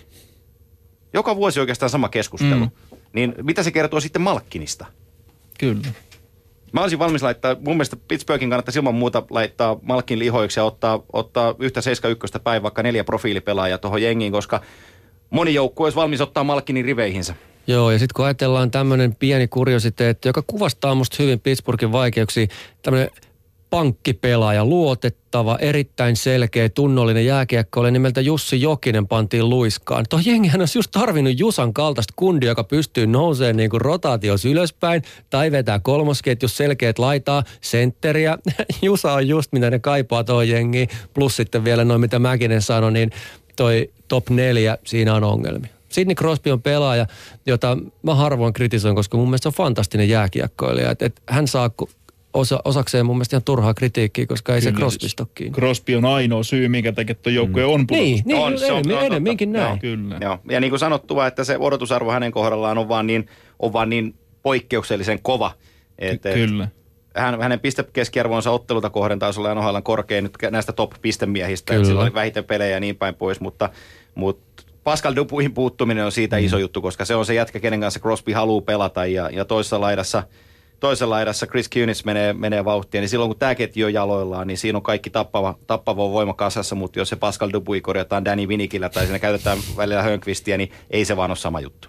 Ei. No miten muuten Patrick Hör- Hörqvististä, niin mitä miettii, että alkukausi alkoi hyvin pikku loukkaantuminen sen jälkeen taso hiipui aika lailla. Ei, ei ollut enää sitä samaa, samaa liekkiä näkyvissä siellä. No siinäpä sen sanoit, Niin, se se meni meni just noin. Meni vai? Ai nyt just saanko mä tämmöisen pienen asian? No noin pa- pari runkosarjan vikamatsia Penguinsilla oli sitä, että äh, Crosby nimenomaan jakeli paikkoja ja muun muassa Hörqvist oli yksi niistä pelaajista, joka veteli sitä etutolpalta plekseihin ja muuta. Niin, mm. mutta mikä on sitten se odotusarvo, että jos parhaalla kaudella Nashvilleissa teki 30 täppää toisella NHL kaudella ja nyt se teki 25 maalia, niin missä, men, missä menee se ylärima, mihin, mihin Patrick Hönkvist pääsee? Mm. Eli täytyy muistaa se pelaajaprofiilikin, että mitä siltä voidaan odottaa. Se on totta. Annetaan vastauksia suurelle yleisölle. Twitterissä Villi Lampinen, Kevin Heissistä jo vähän puhuttiin, pelkkä nimi sanottiin, mutta kysytään, että mitkä on äijien mietteet mietosta Kevin Heissistä. Huippupelaaja. Aivan, aivan, aivan, aivan älyttömän hyvä. On. Hyvin Rangersin näköinen pelaaja. Niin, jos muistan, niin olisiko Boston Collegeista tullut täksi vuodeksi Rangersiin jotain, mm. jotain tällaista, mutta tota, se tapa, tapa, millä se pelaa keskikaistaa, kuinka fiksu ja taitava ja, ja pelisisällä pysyvä se on. Ja, ja jos tässä nyt puhuttiin kovista paikoista pelata, niin ei se MSGkään ihan helppo paikka siellä New Yorkissa Original Six jengin niin kuin top 6 sentteripaikkaa ottaa kahdesta kärkijengistä, niin, niin tämä pystyy niin kuin, tämä nuori jätkä pystyy, pystyy taittaan sen. Niin. Ja on, mm. hei, se on hieno tarina just siinä vaiheessa, että ennen Rangersia ostet, ostettiin massilla raha tuota pelaaja ja sitten tultiin floppaamaan, mutta nyt tuli ikään kuin tuntemattomuudesta tekemään tehoa. Kyllä. Mites toinen Rangers ja Chris Kreider? Meikäläisen lemppari. Joo, no se on siis, Kreiderin tuloa on odotettu jo itse asiassa aika kauan, ja nyt alkaa vähän taas näkyä sitä merkkiä, että, että olisi tulossa, mutta yllättävän kauan se on kestänyt. Mä tykkään. Kyllä. Mä tykkään. Joo, aika hieno siinä, on- mut siinä on kestänyt yllättävän kauan siinä sisäajossa. No, hän on 23-vuotias edelleenkin. Toki jo, mutta jos... Mutta kohdistuu- joo, joo, joo, joo, siis joo, mutta vuotta. joo, mutta muistetaan, että se oli John Tortorellan koirankopissa. Kyllä. Jos sä oot Tortorellan koirankopissa, niin sieltä on kenen tahansa vaikea tulla. Mm, Mutta sama kuin Heisin raamia löytyy ihan mukavasti. Että se, se on mun mielestä, mä tykkään isommista pelaajista, joilla löytyy luonnetta ja osaamista. Ne on NHL näköisiä Koodinimi jätkiä. Blake Wheeler. Siihen päästään kohta. Kyllä, eli tämä on ilmeisesti nyt sitten Rangersin heiniä kaikkien mielestä 4-0. Jos Pittsburgh saa yhdenkin voiton, niin mä ihmettelen. En Niin mä siis te, tässä nyt kun ollaan Best of Sevenistä puhuttu, niin, niin. jos se lyödään siihen mittaskaalaan, että Pittsburgh pitäisi voittaa neljä kertaa Rangers, mm. niin se tuntuu tosi mahdottomalta tällä hetkellä. Kyllä. Mun mielestä se, että monessa kun pelissä ottelusarjat menee, niin vaikea arvioida. Tämä tulee ilman muuta ole Rangersin sarja. Jos jotain muuta tapahtuu, se on massiivinen yllätys, mutta meneekö se niinku ihan läpipesuna 4-0, niin mä nyt siitä sitten. Joo, joo, ei. Joku Flöörihän voi koska tahansa varastaa jonkun pelin. Kyllä. niille. Niin siis hauskaahan tässä on se, että me aina puhutaan ennen playereita Markanen Flöristä ja miten hän on se kysymysmerkki. Tällä hetkellä se on... Joukkueen tukiranka. Kyllä, Hyvä, Pittsburgh- hyvä pointti. Ainoa Hyvä tota, pointti. varma tekijä. Niin, Niin, sieltä tuli Mike Bales tuli taustalle hänen maalivahtivalmentajaksi täksi vuodeksi ja aikaisemmin on ollut vähän epävarmaa, että onko siellä ollut edes mitään maalivahtivalmentajaa hänellä, niin, niin tota, se on tuottanut tulosta. ton puolustuksen takana vaan ei nykyflöörikään ihan ihmeisiin pysty. Ei pysty, joo, ei, ei, ei. Sillä selvä. Seuraavaksi Washington Capitals, New York Islanders. Hieno sarja. Islandersilla on... Eikö molemmat ole vähän yl- yllättäviä? Eihän ole. Runkosarjan Islandersia mä oon huudellut tässä studiossa jo kolme vuotta. Islanders on tehnyt tuloaan jonkun aikaa jo, ja nehän oli siis pudareissa tossa, se nousu meinasi jo tulla, mutta nyt se on oikeasti Joo. tullut. Siellä on hemmetin hyviä pelaajia, ja mä sanoisin oikeastaan, että mä heitän kysymysmerkkiä Veskarin osastolle. Se on niinku sellainen, mikä mua tuossa mietityttää tuossa porukassa. Niin, Hala, Halakin on Niin. aika paljon var, vartijana siellä. On, Varsinkin todellakin. toisessa päässä on Holtby vastassa, niin se menee kyllä punnukset sinne Holtbyn puolelle. Niin muistettako, että, että Jaroslav Halak oli viime vuonna se kaveri, jonka Washington naaras itselleen, että se vie sen jengin mm, purtuspeleihin ja sitä ei tapahtunut. Kyllä. Mutta toisaalta Halak on pelannut aika huippukauden. On pelannut, on, on, On on. noussut aika uudelle tasolle. Joo, tässä. ja siis tämä on, tää on, tää on todella tasainen, tämä kyseinen ottelupari. On siis molemmat joukkueet on erittäin hyviä puolustamaan. Joo. Ja, ja tota, Islandersista tuli uusi, aivan uuden tason joukkue sillä sekunnilla, kun Johnny Boychuk ja Nick Leddy tuli joukkueeseen. Eli esimerkiksi meillä, tai kaikki kausiennakot voisi heittää niin kuin roskakoriin, mitä Islandersista tehtiin, koska oikeastaan kausiennakoiden jälkeen vasta tuli Leddy ja Boychuk sinne, niin siitä tuli aivan täysin eri joukkue. Ja just näistä samoista syistä, mitä puhuttiin Bostonista, miten Boychuk nosti siinä mielessä sen joukkueen tasoa. Ja, ja kun sä katot Islandersin puolustajien niiden kuuden puolustajan, jotka siellä pelaa, eli ketä siinä on Hämönik ja, ja toi, toi ö, Wisnowski ja ö, no ei tuu nyt mieleen, mutta... joka Thomas tap- Hiki, Griffin Reinhardt. Kyllä, just. Ei, ei ole Reinhardt, vaan Hiki on yksi, mutta no joka Ja tapauksessa... Calvin de Haan on mukana ringissä ja niin päin pois, mutta... Mut, mut näistä jokainen pelaa sen noin 20 minuuttia pelissä. Eli Joo. I- Islandersilla ei ole tämmöistä niinku Duncan Keith-mäistä puolen tunnin työjuhtaa, vaan siellä on oikeasti kuuden pelaajan puolustus, joista jokaiseen voi luottaa ja siellä ei ole yhtään heikkoa lenkkiä. Ja se on, jos tästä tulee pitkä kevät, niin se on aikamoinen voimavara tuolle joukkueelle. Mä rakastan John Tavaresia. Se on mies, josta valtamediassa puhutaan aivan liian vähän Kyllä. oikeasti. Huima pelaaja. No, tota, Lacrossen setänsä mukaan nimensä saanut jätkä ja, ja tota, aivan tolkuttoman hyvä jääkiekkoilija. Aivan tolkuttoman hyvä jääkiekkoilija. Ja se, että Islanders silloin aikanaan varas Tavaresin ja rupesi rakentamaan tätä hänen varaansa, niin nyt se, nyt se alkaa tuottaa sitä tunne- tulosta, mitä, mitä, mitä tämä joukkue kaipaakin, mutta, mutta joku Anders Lee, joka tulee, tulee ruukiina sisään ja paukuttaa kovat täpät siinä tuossa jengissä ja jostain Kaulok Pousosta isossa kuvassa ei puhuta paljoakaan, mutta, Hyvä mutta on todella hyvä On. pelaaja. Että tässä, on, tässä on paljon niin kuin potentiaalia. Tämä on, tää on, tää joukkue on rakennettu nerokkaasti ja tämä on roolitettu erittäin hyvin, koska tämä on tosi luisteluvoimainen joukkue. Se on tämmöinen yhdistävä tekijä tälle rosterille. Ja sitten siellä on tämmöisiä tiettyjä täsmäaseita. Ensinnäkin ne ketjut on rakennettu semmoisten ö, monta vuotta yhdessä olleiden tutkaparien ympärille, joka helpottaa yhteispelaamista. Sitten siellä on just Anders Leet, Brock Nelsonit, kumppanit, jotka on helvet... Mm. Anteeksi. He, he, hemmetin Mies hyviä, innostuu. Kyllä, hemmetin kyllä, hyviä tunnet. tota, maalieduspelaaja. Ja esimerkiksi kulmapelistä tämä näkyy, sillä on selkeä muotti, mitä Islandista pe- kulmapeliään pelaa. Paljon viivan kautta vetoja, yksinkertaista lätkää. Siellä on Nelson ja Lee maali edessä, tai Nelson tai Lee, jos ei pelata ylivoimaa. Ja he, he tekee maskia, he on erittäin hyviä irtokiekoissa. Ja tä, tä, tä, tällaista niin kuin yksinkertaisella muotilla Islanders saa paljon maaleja. Ja, ja siis tästä joukkueesta kertoo kaiken olennaisen se, että, että Card Snow, jolle naurettiin vuosikaudet, on onnistunut duunissaan, mutta se isoin juttu on siinä, että Johnny Boychuk ja Nick Leddy tekee kesken kauden jat, pitkän jatkotiilin New Yorkiin. Toki ne muuttaa Brooklyniin tämän kauden jälkeen, jossa, jossa valot on kirkkaammat ja, ja homma on niin isompaa. ja mutta, mihin paikkaan tämä kausi tuli sitä Joo, ajatellen. joo, joo, kyllä, mutta se, että pelaajat, jotka on haluttuja koko liigassa, sitoutuu New York Islandersin pitkäksi ajaksi. Tätä ei ole tapahtunut hei sitten, ei vuosikymmenen tässä jengissä. Mm. Se kertoo siitä, että Islanders menee oikeaan suuntaan. Tavarisesta vielä yksi nopea pointti, jos voi heittää. Se on mies, joka ei ollut tunnettu aikoinaan siitä, että se on loistava luistelija. Pidettiin vähän probleemana, että miten se liike sitten kuitenkaan. Pantiin työhallarit niskaan, ruvettiin tekemään oikeita asioita huippuvalmennuksella. Oli vähän semmoinen raidepelaaja, semmoinen jalat leveällä. Kattokaa tänä päivänä. Mm. Se steppi, minkä on ottanut ylöspäin, ei tarvi enää kysellä osaksi luistella. Linkkinä suomalaisiin pelaajiin, jotka lähtee Pohjois-Amerikkaan, joutuu käymään niin kuin vähän pidemmän kaavan mukaan, opettelee sitä peliä. Mitä jos näitä juttuja tehtäisiin Suomessakin, ymmärrettäisiin NHL-vaatimukset ajoissa ja kundit, joilla on se potentiaali, treenaisi sitä ihan niin kuin oikeasti ilman joukkueen ympäristöä. Tavoitteena niin on NHL. Joo, tästä me saadaan... saadaan Tässä olisi pitkä tästä, teema Tässä jo, olisi pitkä niin teema, olisi, mutta niin. sanotaan niin päin, että lyhyestä virsi kaunis, jos Suomessa ymmärrettäisiin C- ja B-junioritasolla, että päävalmentajien tavoitteena ei ole voittaa mestaruus, vaan kehittää pelaajia, niin Kyllä. se on siinä kiteytetty. Ja sitten kun sä kehität niitä pelaajia, sä voitat niillä mestaruuksia. Joo, ja, ja sitten se tulee niin kuin aikuisiellä Niin, vastaan, niin, niin, ne on niin, valmiimpia kyllä, ne jätkät, joo. että Mutta Washingtonista vissiin No pitäisi niin. puhua kanssa. Joo, sitä mä olin just sanomassa, että eiköhän siirrytä jo eteenpäin. Tuosta Islandersista oli muutama pointti muutenkin, mutta nyt mennään Niin. Washingtoniin. Ove, Ovechkin jo käsiteltiin, niin otetaanko mm. Niklas Bäckström syöttöpörssin voittaja erittäin y- yhtä tärkeä pelaaja mun mielestä kuin Holtby ja Ovechkin siellä äh, Washingtonille. Erinomainen kausi ja toi on semmoinen kans tutkapari, mistä Ilkka puhuu, että molemmilla joukkueilla on tutkapareja. Washington parasta ylivoimaa liigassa erittäin tuhoisaa jälkeä siellä ja kyllä tuosta Washingtonista, kyllä mä nostaisin ehkä myös John Carlsonin sieltä esiin yhtenä nimenä, joka on myös pelannut erinomaisen kauden. No Varsinkin joo, me, kevät. niin ja siis kesällähän isossa mediassa naureskeltiin ja taidettiin mekin muutamalla sanalla piiskata sitä, että Matt Niskasesta ja Brooks Orpikista maksettiin pitkä penni.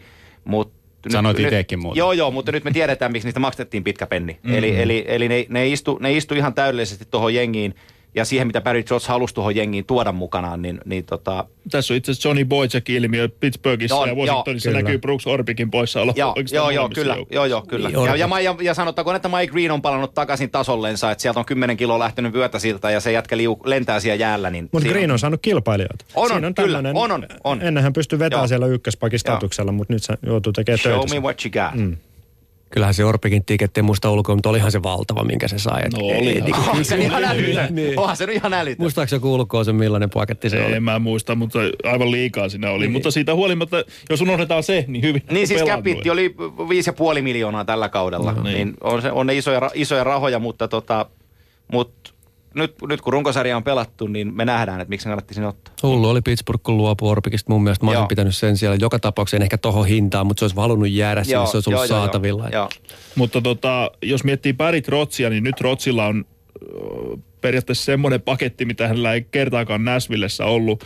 Tuo joukkue Washington on erittäin kurinalainen, niin kuin Nashville oli aiemmin. Siellä on maalivahti, niin kuin oli Nashvillellä aiemmin, mutta sieltä puuttu nämä tietyt kärkiyksilöt, niin kuin Ovechkinit ja Beckströmit ja kumppanit. Ja se, että jos sä pystyt pelaamaan noin kurinalaista peliä, sulla on NHL paras ylivoima, niin se on vaan ase, joka vie aika pitkälle. Joo, ja ennen kauden alkua sanoinkin siitä Trotsin tulosta, että kuvitteleeko joku, että Barry Trotz ennen sopimuksen allekirjoittamista ei olisi jutellut Alex Ovechkinin ja Niklas Beckströmin kanssa siitä, että mitä hän tulee vaatimaan ja, ja pystyykö nämä jätkät toteuttaa. Ja ne on, ne on sitoutunut jo ennen, kun Barry Trotz on laittanut nimensä alle siihen konseptiin, niin jääkiekkojoukkue on vaan niin kummallinen juttu, että kun sun kapteenis näyttää mm. mallia siellä kentällä, niin muut seuraa. Ja Alex Ovechkin näyttää sitä mallia tää, ja se vetää nämä muutkin mukanansa. Ja se on, se on vaan niin kuin fakta.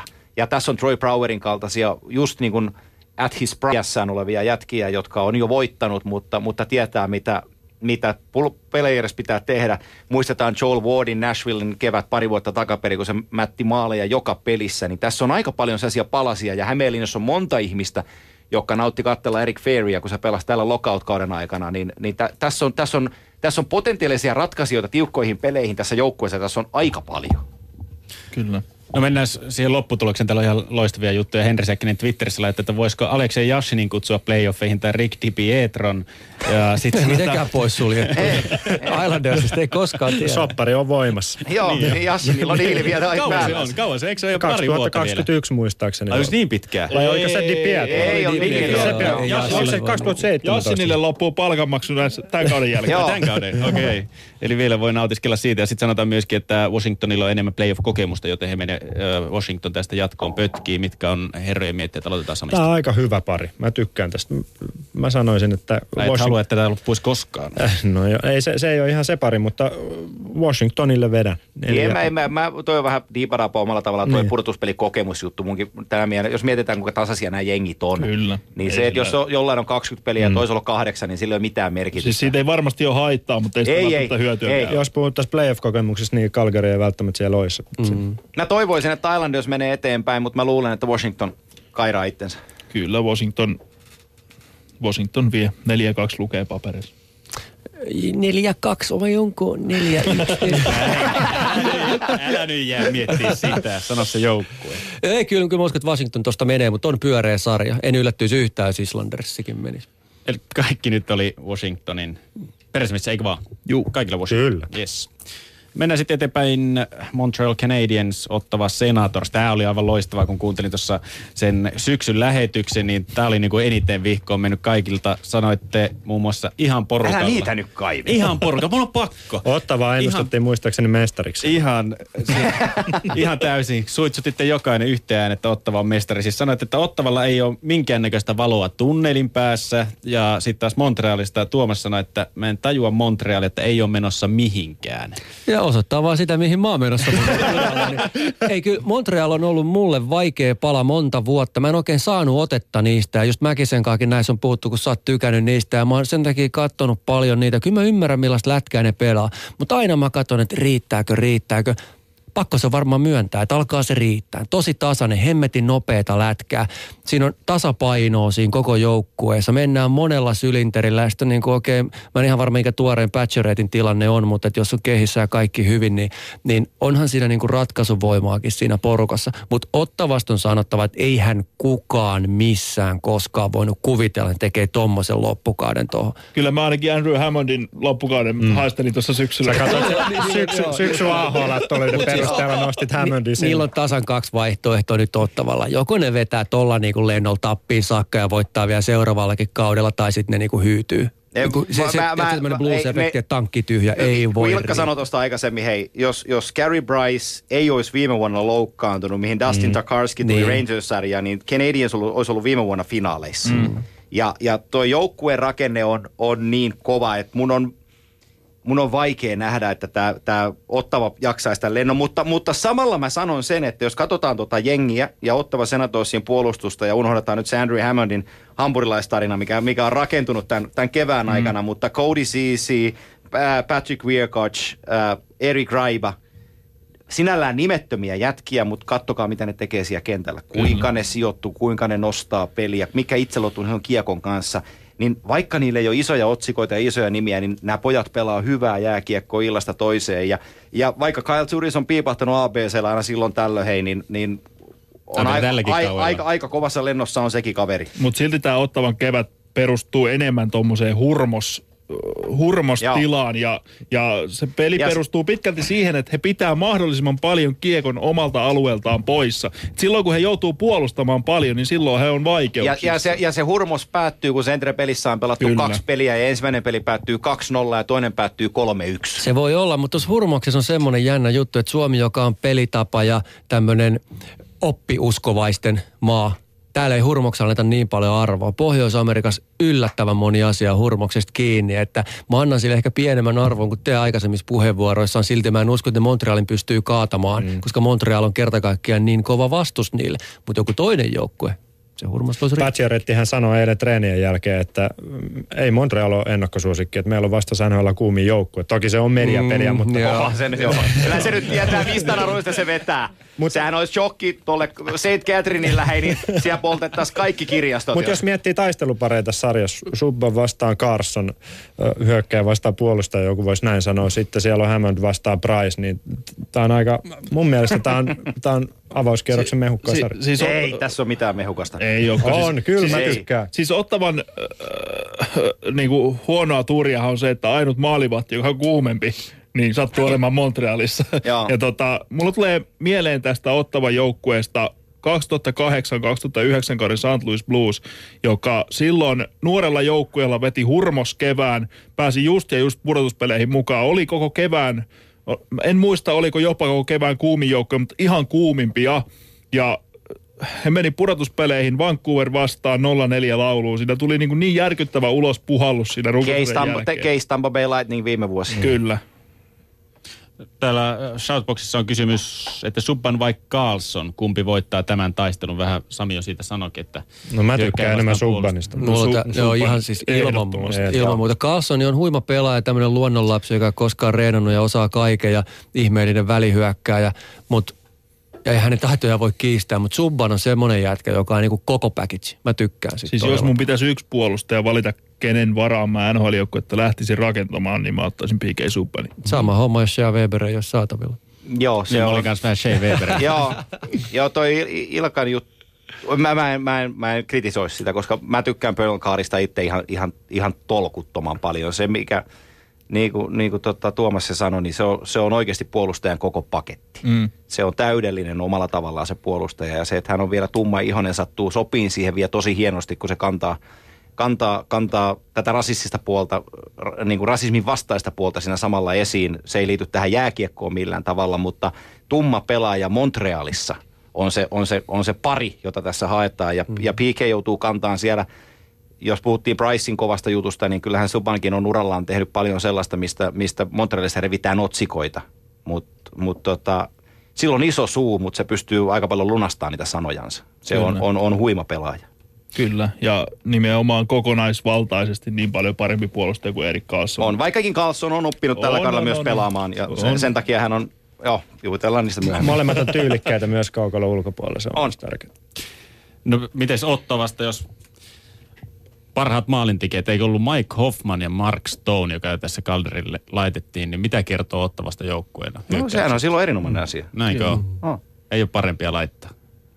No just ihan nostettiin esiin, että Max Stone oli keväällä yksi NHL parhaista pelaajista. Joku olisi voinut toki odottaa ennen kauden alkua Bobby Ryanista sitä tärkeintä maalipyssyä. No joo, se on tietysti isossa kuvassa pieni ongelma ottavalle, että Ryanista ei nyt ihan ole saatu revittyä sitä, mitä palkkapussi antaisi ymmärtää. Bobby Ryan on liian laiska. Piste. Kyllä. Mikäs on lopputulos Montreal ja Ottavan välisessä kamppailussa? Canadiens. Canadiens sanoo Sami. Montreal myös. Juu, Montreal ilman. Sama laulu. No niin, te olette niin yksimielisiä. Ja nämä on niin selkeitä, kato seuraavalla kierroksella se alkaa sitten vasta. Puhutaan Aaro Ekbladista, niin ei olla yksin. Joo, Niin, joo. NHL on niin suuret taso, on niin suuret tasoerot, että ne on ihan selkeitä. Tämä menee niin pliisiksi tämä ohjelma, niin ottakaa yksi erä vielä tästä Ekbergistä ja Campbellista. Ylepuheen urheiluiltaa. Eli Rangers, Washington, Montreal on laitettu nyt jatko ja seuraavaksi sitten pureudutaan Tampa Bay Lightning ja Detroit Red Wingsin väliseen kamppailuun pudotuspeleissä. Samilainen, Ilkka Palomäki, Tuomas Nyholm, Antti Mäkinen esitellään nyt asiantuntijakin täällä ja sanotaan, että Twitterissä ja Shoutboxissa voitte käydä keskustelua osoitteessa yle.fi kautta puhe Shoutbox ja Twitterissä tietenkin tiedätte se osoitte. Mennään tähän näin. Kuka nostaa käden pystyy sieltä? Koulupoika Ilkka Palomäki. Just kun katoi sua, niin tunsit paineen niskassa. Sano mennä. tota, huikea sarja. Tässä isoveli kohtaa tietyllä tavalla pikkuvelin. Eli Detroit Red Wings on ollut organisaation kaikilla tasoilla NHL-perheen mallioppilas 90-luvulta asti. Ja Tampa Bay on lähtenyt Steve Eisermanin johdolla monista tätä konseptia ja he on aika pitkällä jo siinä. Tuossa näissä joukkueissa on hyvin paljon samaa. Jo pelkästään sen takia, että nämä molemmat joukkueet rakentuu tällä hetkellä hyvin paljon AHL-mestaruuden voittaneen joukkueen pelaajiin. Tampa Bay Farm-joukkue voitti 2012, Detroit voitti 2013. Ne on tämmöisiä niin kuin systemaattisesti nimenomaan näihin joukkueisiin tuotettuja pelaajia, ja se näkyy näiden molempien joukkueiden pelaamisessa. Että varmaan sekä organisaatiotasolla että pelillisesti jossain määrin NHLn kaksi tunnistettavinta joukkuetta tällä hetkellä. Se oli hyvä puheenvuoro hirveästi lisättävää. Todella, todella vaikea sarja ennakoida. Voi käydä ihan mitä tahansa. Mm, mä, sa- mä sanoin, että Mike Babcockin joukkue kaipaa Juhan Frantzenia. Eric Cole loukkaantui nyt. Et, Se on totta. Ja, ja ne on sellaisia isoja, isoja he, työhevosia, jotka olisi Tampaa vastaan arvossa arvaamattomassa. Mutta se pelinopeus, jota Cooperin joukkue pystyy pelaamaan tällä hetkellä, ja ne, ne pystyy toteuttamaan sitä, niin mun papereissani Tampa, Tampa on tässä kohtaa vahvempi ennakkoon ajatellen, mutta niin kuin Tuomas sen sanoi, että jos Detroit tästä menee et- eteen, niin, niin ei sekään ihan, ihan hirveä yllätys ole. Ne on tehnyt sen vaikean asian, että ne on pystynyt näitä muutoksia korjaamaan lennosta. Moni Joo. odotti, että dippi, nyt se tulee, nyt se tulee, nyt se tulee.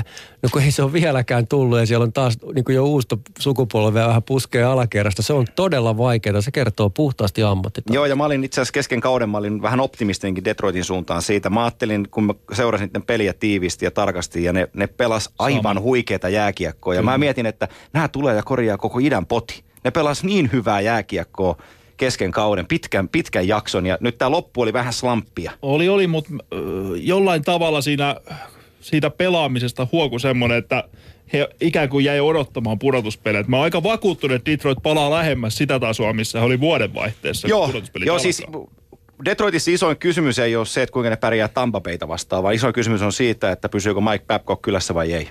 Ö, Ja tämä kevät voi määritellä aika iso Kyllä, roolia siinä. kyllä. Tampa Bay oli aika vahva kotona tällä kaudella runkosarjassa. Ei hävinnyt hirveästi matseja kotiyleisö edessä. Kotietu nyt hallussa. Toinen mun mielestä mielenkiintoinen on maalivahtitilanne. Kuka on iso. tällä hetkellä Detroitin ykkösveskari? Mar- Mrazek aloittaa ja ilmeisesti sarjan ykkösveskarina. Ben Bishop ei ole Lightning maalilla myöskään. Hän on ollut ehkä sillä tasolla, millä viime kaudella jossain vaiheessa oli.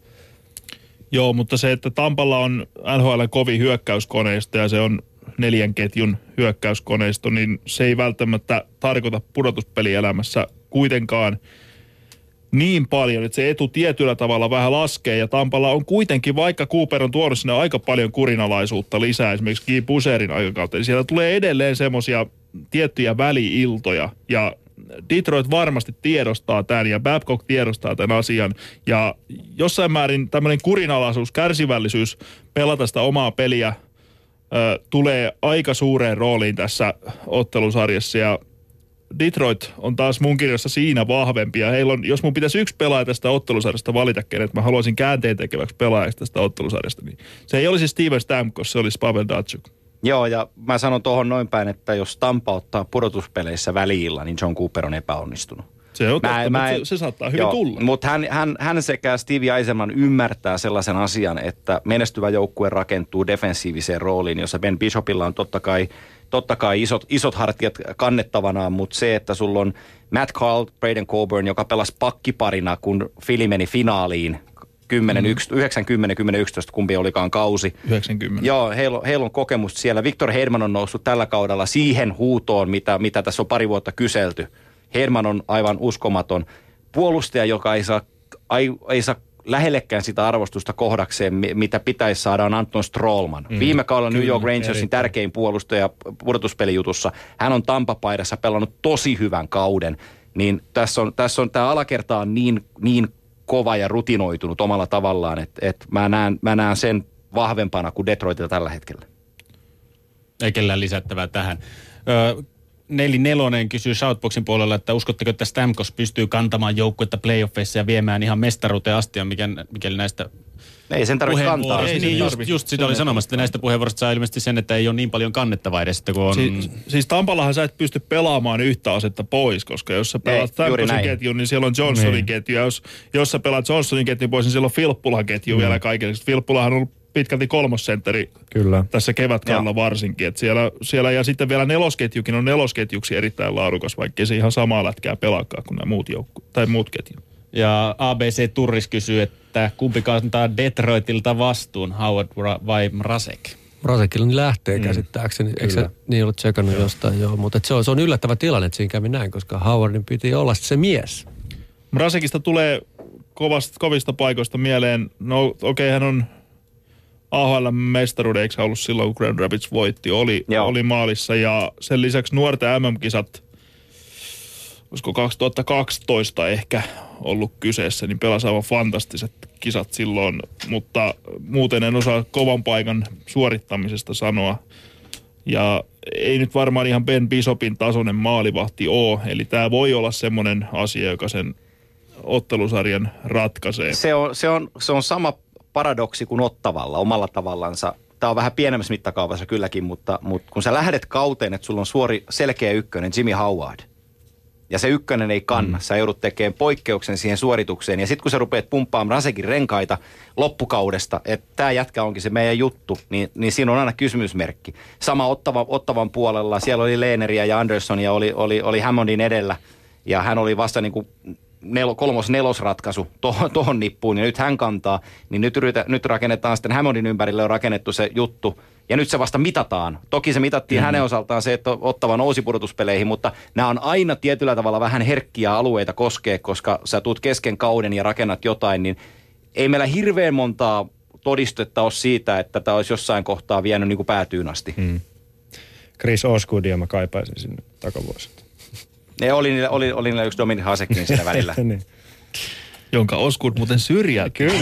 Kyllä. Joo.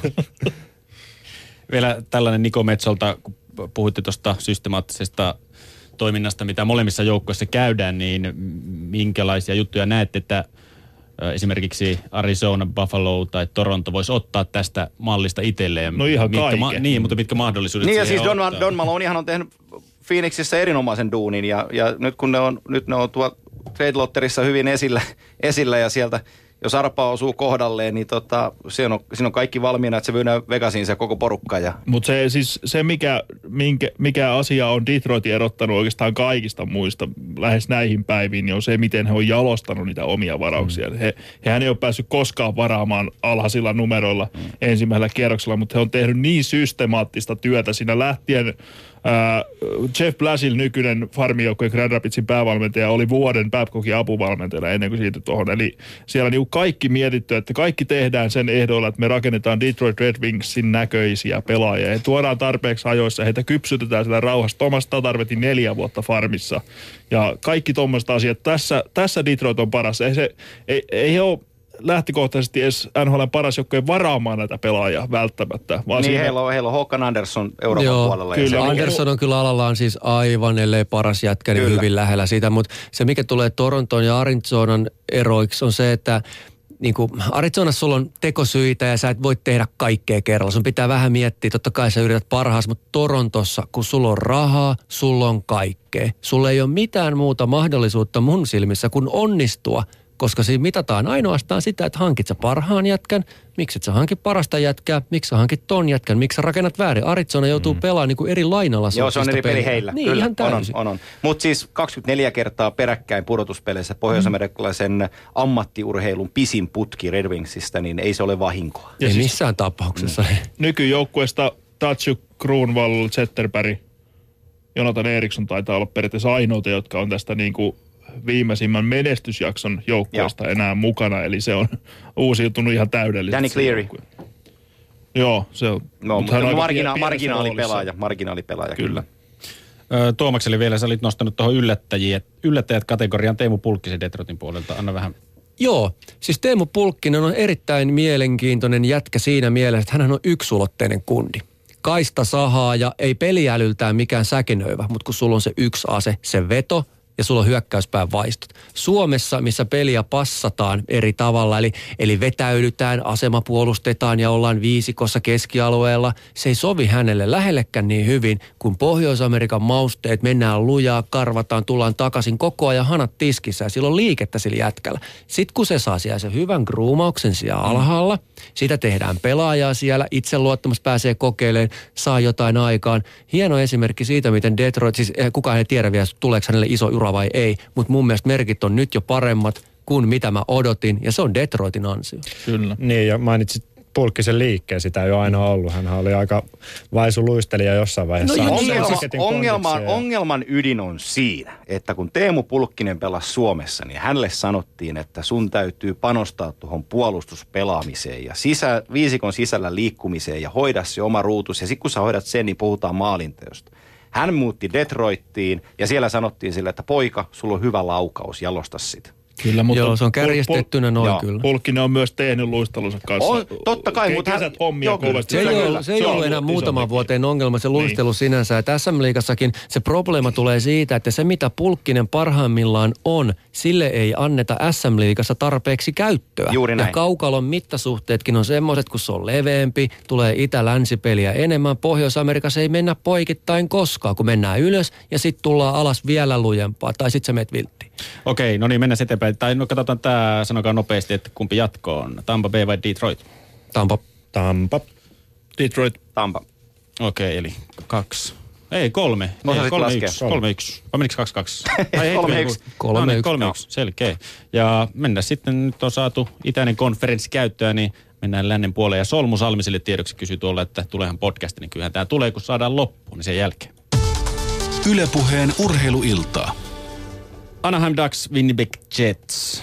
Otetaan Sami sieltä vasemmalta. Oot niin miettelijän näköinen. Me puhuttiin paljon tuosta Detroitin joukkuerakennuksesta, niin Winnipeg on aidosti myöntänyt se, että he on ottanut mallia Detroitista. Loistava joukkue tuloillaan. Mä en itse uskonut, että olisi ollut vielä tällä kaudella pelannut noissa. Paul Morris tuli muistaakseni kesken viime kauden sinne päävalmentajaksi tehnyt jälleen erittäin kovaa työtä päävalmentajana ja pelaa hyvää lätkää. Otti, Jets otti pisteennätyksen ja ö, Jets nimellä ekan pudotuspelipaikan sitten 90-luvun lopun. Että mielenkiintoinen pari. Mä toivoisin yllätystä tässä, että Anaheim putoisi ja Winnipeg menisi eteenpäin. Tämä kausi on ollut mulle Winnipeg Jetsin osalta täysin niin kuin silmät avaava kausi, että mä en ennen kauden alkua vielä nähnyt oikein yhtään mitään. Tuossa on tosi tasapaksun ää, materiaali, mutta se työ, mitä Paul Morris on tehnyt, se oikeastaan kattokaa Tyler Myersia. Siihen jätkään tiivistyy Paul Morrisen anti tolle joukkueelle. Verrattuna se Tyler Myers, joka oli Buffalossa jatkuvissa vaikeuksissa, roiski kiekkoa sinne tänne, ei pärjännyt kamppailussa. Nyt kun sulla on ne tukitoimet lähellä, jo, ö, joukkueen pelaamisen rakenne on hyvä. Myersin ei tarvitse tehdä hokkuspokkustemppuja. Hän tietää just mihin, äh, mihin tota kiekoriiston jälkeen laittaa avaussyöttö, tai jos ei ole avaussyöttöä, hän pystyy nostamaan jalalla tuomaan. Myers pelaa tällä hetkellä aivan fantastista jääkiekkoa, ja hän on top 5 puolustaja NHL seuraavan kahden vuoden sisällä. Tuomas povas ikitalvea Winnipegiin syksyllä. Kyllä. Samaa mieltä. Ei siis näyttää todella hyvältä ja ennen kuin pääsetään Mäkinen puhun Blake Wheelerista. Heitä tähän jotain pientä väliin. Mä toivon, kuten myös Sami, ei siinä, että mulla olisi pennei kiinni jommaskummassa jengissä, mutta aina nähdään joku iso yllätys pudotuspeleissä. Tämä voisi olla se. Ne vois kammeta Anaheimin nuri. Okei, Anaheim päästää yllättävän paljon maaleja. Ja okei, Anaheimilla on huipputähti. On Getslaffi, on Perry ja sieltä tulee vähän uuttakin jätkää. Ja sitten on Vatanen, joka muuten by the way ei todellakaan on vielä supertähti. Siihen voidaan palata poikaa vielä vaiheessa. Olemme samaa mieltä. Joo, mutta tuota, mutta toi Winnipeg, siinä on, rakentuu tämmöinen tasapainoinen tarina. Plus johtaja Andrew Ladd, erinomainen. Montako kannua silloin kolme? Onko sillä Joo. kolme kannua? Vai kaksi? Siellä on Carolinassa ja Kaksi. Chicagossa Kaksi, Chica- niin. Joo. Yksi vai kaksi Chicagosta. Joo. Joo. Se kaupattiin pois se ekan Kyllä. Joo, niin oli. Nyt on sen Blake Wheelerin aika. Ää, puhutaan pa- pa- powerhouse, power, powerhousesta ja voimataloista. Blake Wheeler on Winnipeg Jets. Paul Maurice on, on, on, on jätkä, joka, tota, joka omalla tavallaan konkretisoi sen, mistä Winnipeg Jets on kotoisin. Eli isokokoinen jätkä, jolle ei jalat pysähdy koskaan. Aivan tolkuton työmyyrä. Tekee alivoimalla duunia. 5 viittä vastaan pelaamisessa on, on, on, on peruskallio, mutta sen lisäksi pystyy ylivoimalla ratkoon. Tämä joukkue on täynnä näitä jätkiä. Tässä ei ole ketään Crosbya tai tässä ei ole, tässä ei ole ketään Ovechkinia. Tässä on, tässä on työmiehiä, taitavia työmiehiä, kolme kenttää. Ja, ja neljä kenttääkin sanotaan. Brian Little jälleen aliarvostetuista pelaajista puhuttaessa niin nousee arvoasteikossa todella korkealle. Mm. Taitava sentteri Mark Scheifele 22 vuotta. Herran Jumala, kuinka potentiaalinen jätkä.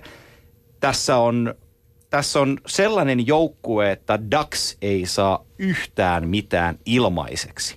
Ja kun katsotaan tuota puolustusta, nyt kun se Myers nousi sieltä esiin, kaksi metriä vaikka on pitkä huiskee, niin plus 100 kiloa, osa on aika röyhkeä maaliedustalla. Sitten niillä on yksi sellainen big buff, joka, joka tulee siihen, tiedätte sellainen vanha kunnon Pop Halkidis, että se tulee kerran siihen maalille eteen, se vetää avausottelu toisella minuutilla sen poikkarin Getslafiin, että Getslaf rupeaa katselemaan, että tuolla muuten sattuu, kun mä menen sinne.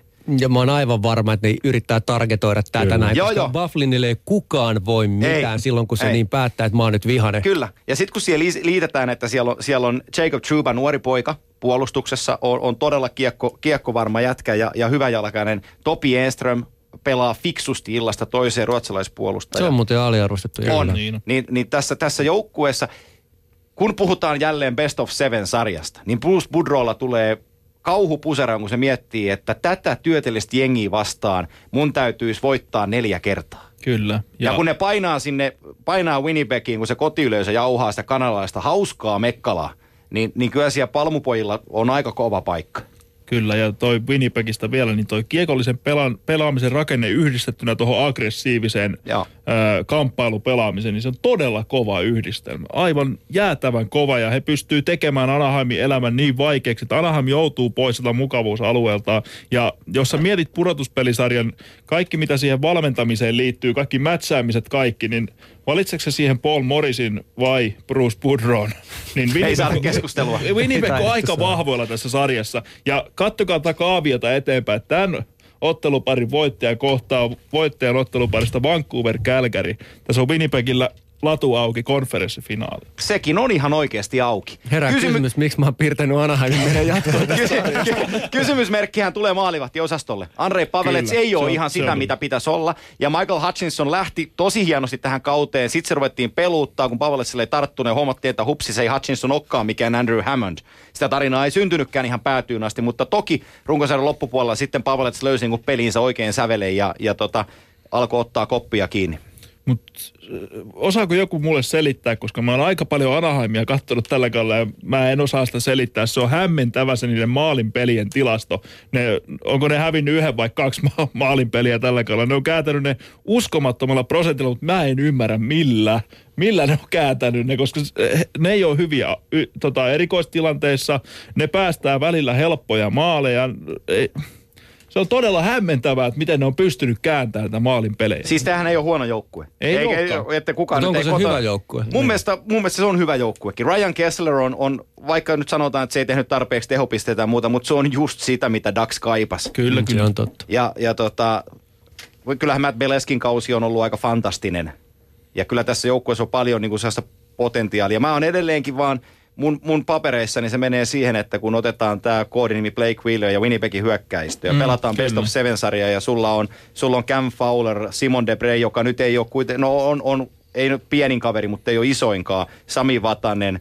Ää, sun, sun parhaat puolustajat on, on kuitenkin niin kuin keskiarvo vähän pienempiä jätkiä. Ja se varmaan se isokokoisin jätkä siellä vapisee kaikista eli James Swiss News. Joo, ja Kyllä. Clayton Stoner on Niin. siinä sitten, menee, menee, menee samaan rahaan, mutta tota... Mutta toi on kiekollinen puolustus, mutta Niin on, mut sit kun- puolustuksen mut mut- pelaaminen on Mutta kysymysmerkki. Winnipeg on niille oikeastaan pahin mahdollinen startti pudotuspeleihin. Kyllä. Jos ajatellaan, että pitäisi pelata kiekollista peliä ja sieltä tulee niitä ravihevosia 60 minuuttia joka ilta vastaan. Pitää muistaa myös se, että Daxilla ei ole varmaan pakkipareja lukuun ottamatta yhdessäkään matsissa ollut hyökkäysketjut samalla tasolla. Et siellä on aikamoinen myllytys käynyt myös puolella koko kauden, kun niitä on etitty niitä kombinaatioita. Mut toivoisin, niin kuin alussa sanoin, niin toivoisin, että Winnipeg menisi tästä 4-3-4-2 voitoon jatkoon, mutta vahvasti kyllä ehkä epäilen sitä. Mä sanon nyt jompi kumpi, pakko sanoa. Winnipeg jatkoon. Okei, okay, Winnipeg. Ilkka. Winnipeg laittaa kuudennessa pelissä kotihallissaan sarjan poikki haettua sitä ennen viidennessä ottelussa ryöstö ja voittaa ottelun sarjan 4 2 Lähes, lähes sanattomana tässä kuuntelen tätä kristallipallisointia, mutta kyllä, kyllä mä Anaheimin kuitenkin siitä joudun kampeamaan, koska siellä on huipputalenttia, siellä on historiaa, se vaan kääntää ton sarjan. Ihan vain ei sen ole takia, että Anaheim, Anaheim Ducks vietän seitsemässä sarjassa kohdatakseen Vancouver Canucksin toisella kierroksella ja sitten ruvetaan jännittää, että saako Hiitellä asua kotona, kun finaalit starttaa. Jännitellään sitä siis. Seuraava Vancouver Canucks, Calgary Flames. Kuka aloittaa? Kaksi joukkuetta, aloittaa aika paljon tässä tänään. Mä Joo, mietin, se tyhjentää Ei se, se, se on hyvä, kun se on innokas, niin antaa mennä No, vaan. no ota si- siis kaksi joukkuetta, joista kummankaan ei pitäisi tällä kaudella pelata pudotuspelien toisella kierroksella. Toi on musta häpeällistä toi niinku, tässä konkretisoituu tämä niinku divisiona-jako. Siis nämä molemmat on pelannut hyvän kauden eikä mitään pois, mutta nämä ei ole valmiita joukkueita vielä. Ja sitten kun sä katsot noita Centralin pudotuspelejä, siellä on Minnesota, Chicago, St. Louis ja Nashville. Niistä kaksi jää pois toiselta kierrokselta, näistä toinen menee jatkoon, niin se on väärin. Mä hautasin Calgary ennen kauden alkua, että ei vielä tällä kaudella. Sitten mä hautasin sen uudestaan, kun Giordano loukkaantui. Mutta nyt ne siellä pudotuspeleissä on ja mä toivon tästä parista Calgarya jatko. Musta kun valmentaja Hartley ennen kauden alkuun sitä haastateltiin TSNlle johonkin ja se veti siellä, että mä uskon, että tosi moni tulee yllättyä siitä, miten kova kausi me vedetään. Se on semmoinen tiukka olin siis, mitä toi jätkä selittää, että Kälkärin voi, niin eihän niillä ole mitään palaa mihinkään. No, ammattitaito hashtagillä tässä mennään eteenpäin voimakkaasti edelleenkin. Ylisuorittajia jossain määrin molemmat, mutta sitä mä niin allekirjoitan, että, että se on jotenkin väärin tai epistä, että ne on tuolla En käyttänyt sanaa epistä. No, mutta semmoinen olo mulle vähän tuli, että ne on... Eppaa. Eppaa. Niin. Niin, me, me, me kesällä naurettiin, kun Pittsburghissa aikaisemmin puhuttiin, että sellainen Derek England lähti, äh, Burke teki sille sen hauskan diilin, diilin tonne äh, Galgariin, oliko se viisi vuotta tai neljä vuotta jotain, ja, ja ihan hirveitä miljoonia sai, ja mietittiin, että millä sille maksetaan, mutta, mutta siellä on isäntä ovella. Se on, se on vaan yksinkertainen selitys siihen, ja se tuo sinne sellaista luuta, sinne maaliedustalle, millä, millä voitetaan vain yksittäisiä kamppailuita ja sitä myöten myös pelejä, mutta onhan tämä ylisuorittanut tämä joukkue ihan, On, ihan tolkuttomasti. Kuten Ei tää- Vancouverikin on Joo, no, mutta odotusten. mut Vancouverin rakenne on taas joukkueena niin pidemmällä kuin Kälkärin. Eli, eli, eli jos, jos tätä tätä paria lähdetään viemään eteenpäin ja lyhyt lentomatka on, on näiden joukkueiden välillä, kun pudotuspelisarjaa pelataan eteenpäin, niin jos Flames tästä menee eteen, niin mä oon aika ihmeissäni. Joo, siis he, he on vähän samalla tavalla kuin Ottava, niin semmoisella hurmossähisemisellä ottanut tämän paikan loppupeleissä. Siinä on Eikä vaan- mitään pois, koska ei, on hienoja ei pelejä. missään nimessä, Mm. kyllä. Tosi viihdyttäviä matseja. Ja se, miten Jiri Hudler vastasi huutoon varsinkin sen Giordanon loukkaantumisen jälkeen, niin se oli aivan huikeata katsottavaa ja oli voisi melkein sanoa, että jostain maaliskuun alusta niin varmaan NHL paras pelaaja. Ja iso, iso läpimurto NHL ihan absoluuttiselle huipulle. Ja toi Hudler, Monahan, Goodrow on parempi ketju kuin Sedinin veljesten ketju. Mutta siitä huolimatta Vancouverilla on semmoinen tietty kylmä tapa ja kylmät eväät niin kuin kontrolloida pelejä enemmän ja he pystyy heidän pelinsä ei ole niin paljon kuitenkaan sattuman varassa kuin Kälkärin peli. Radivor Pada ennen kauden alkua oli ihan loistava hankinta. Kyllä. Mm. Niin, t- Giordanon loukkaantumisen jälkeen tietysti Weidman ja TJ Brody oli siellä Joo, myös kyllä. aika kovassa roolissa puolustuspäässä, että siellä tykkäsin myös Ilkan tavoin siitä, että miten Calgaryssa pystyi niinku uusiutumaan ja nousemaan niitä uusia pelaajia sinne. Jos miettii Hudleria Detroitissa, niin ei siellä hirveän monta niitä yli 30 pisteen kausia ollut ja nyt ehdoton johtaja hyökkäys. Niin kuin puhuttiin, puhuttiin sitä hurmuksesta ja sitä runkosarjan ratkaisusta pelistä, tota, kun Flames oli himassa Losia vastaan ja, mm. ja isossa kuvassa kaikki me ajateltiin ja jääkiekkomaailma varmaan ajatteli, että no tämä on se peli, kun Saterin jengi tulee ja nau, naulaa ne. Niin se hurmos, hei. Se hurmos siellä hallissa ja siellä kentällä, mitä se Flames esitti, niin se hurmos kantoi siinä pelissä Kingsin ohitte. Eikä Kingsillä lopulta ollut siinä oikeasti palaakaan sitten siinä pelissä. Mm. Niin se on ihan, ihan niin kuin ei toi helppo paikka ole kellekään mennä, mennä, mennä pelaan Flamesia vastaan, mutta mut tota, siinä mä oon Ilkan kanssa samaa mieltä, että se, että näistä jompi kumpi jengi on toisella kerroksella pudotuspeleissä, niin se on, se on keskistä divisioonaa kohden pieni pyllistys mm. kyllä. Mm. Mutta jos mietitään vielä tätä jatkoon menoa, tästä, niin Vancouver on erikoistilanteessa lähtökohtaisesti parempi joukkue. YV-osaaminen, se mitä Sedinit Burbarat tuo, niin se on varmasti tiedossa, mutta tuossa Vancouverin joukkueessa on tolkuton määrä hyviä alivoimahyökkääjiä. Heillä itse asiassa tilastoissakin oli toiseksi paras alivoima. Mutta kun Bo Horvat, se on, onko se 19 vai 20 V se jätkä, todella tämmöinen niinku tutkan alla pelaaja, mutta aivan huikea alivoima pelaaja. Siellä on muitakin, siellä on tietysti Janik Hansen, Chris Higgins, Nick Bonino, tämmöisiä jätkiä, niin erikoistilanteessa Vancouver on erittäin vahva. Tietysti maalivahtipeli on vähän kysymysmerkki, millä reitä on vieläkään olla kunnossa. No, on, käy- peli, on- on, on- pelikunnossa, on pelikunnossa, Lack pelasi Okei. sen verran hyvin, kun Joo, joo, ja pois. saa, Kyllä, saa niin jatkaa, joo, edelleenkin jatkaa mm. maalin sulla, mutta jos tarvitaan, niin Miller hyppää kyllä kentälle, ei se, ei se ole siitä kiinni, mutta toi, oh, no, Kevin Bieksa on kysymysmerkki, Dan Hamhuis ei ole pelannut kovin hyvää kautta, mutta, mutta tota, Chris Stanev ja Lukas Pisa ja Edler on niin kuin johtavat puolustajat kentällä tuossa nipussa. Et siinä kun Biekset rupeaa parantamaan, tota, niin kyllä toi alakertakin on aika, aika timanttinen, sanotaanko. Ja siis kyllähän Vancouverkin se on huomautettava tässä, kun puhutaan Kälkärin nuoruudesta, niin onhan Vancouverillakin on pääsääntöisesti aika nuori nippu. Siellä on vain kokeneemmat kärki. Joo, joo, ja, ky- ja siis, Bieksa. jos me ajatellaan sitä, että John Totorella Rauniolle Willi Desjardins tulee valmentajaksi, ja se rakentaa tästä playerin joukkueen, ja minäkin ihan vakavissani puhun, että menee toiselle kierrokselle, niin se mitä on tehty Tortorellan jälkeen, niin se ei ole oikeasti, se leikkikenttä ei ole mikään ihan ehjin paikka mennä. Ja silti tämä joukkue on pystynyt nivoutumaan tällä kaudella yhteen, ja, ja saada niin kuin asioita tapahtuu. Ja se näkyy pelkästään vaan sedineistäkin, koska viime kaudella ei Kyllä. tapahtunut mitään, ja nyt ne taas nauttii peleistä. Ja kun sanoit sen, että tiedetään, miten sedinit pelaa, niin niinhän on tiedetty 15 vuotta, mutta ei ole vielä saatu kertaakaan kuriin. Kyllä, Siellä- kyllä. Paitsi Tortorella. Sanon nopeasti vaan sen, että siis siellä on rauha maassa siinä mielessä, että oman kylän poika Trevor Linden presidenttinä tuo sinne isoa rauhallisuutta Joo. Joo. taustalle, että calm down jätkät, nyt on niinku homma handus ja me edetään näin ja näin. Sillä on iso vaikutus myös tuohon jengiin. On. Turbulenssi oli meidän aika iso tuossa yhdessä vaiheessa. Joo, ja veti aika hienon narun silloin kesällä, kirjoitti avoimen A4, että Dear Vancouverilaiset, me ollaan mm. tässä. Että. Ja Willy Dujardin otti heti alusta asti nimenomaan Sedinin kautta tuon joukkueen haltuun. Ja, ja tota, tuon joukkueen pelitapa on taas enemmän sitä, missä Sedinit on parhaimmillaan, enemmän sitä Alan Vinion mallia. Niin on. ja se oli niinku todella tärkeä juttu, että hän, he, he, toi niinku Tortorella syrjähyppy unohdettiin myös sillä tavalla pelillisesti nopeasti. Mikä on lopputulema tässä otteluparissa? Canucks Flames. Kyllä vaan Sover siitä jatkoon menee. Samoilla linjoilla. Joo, voi mennä neljään kolmeen tai jotain sitä luokkaa, mutta kyllä Tai niin neljä kahteen tai, Tai-.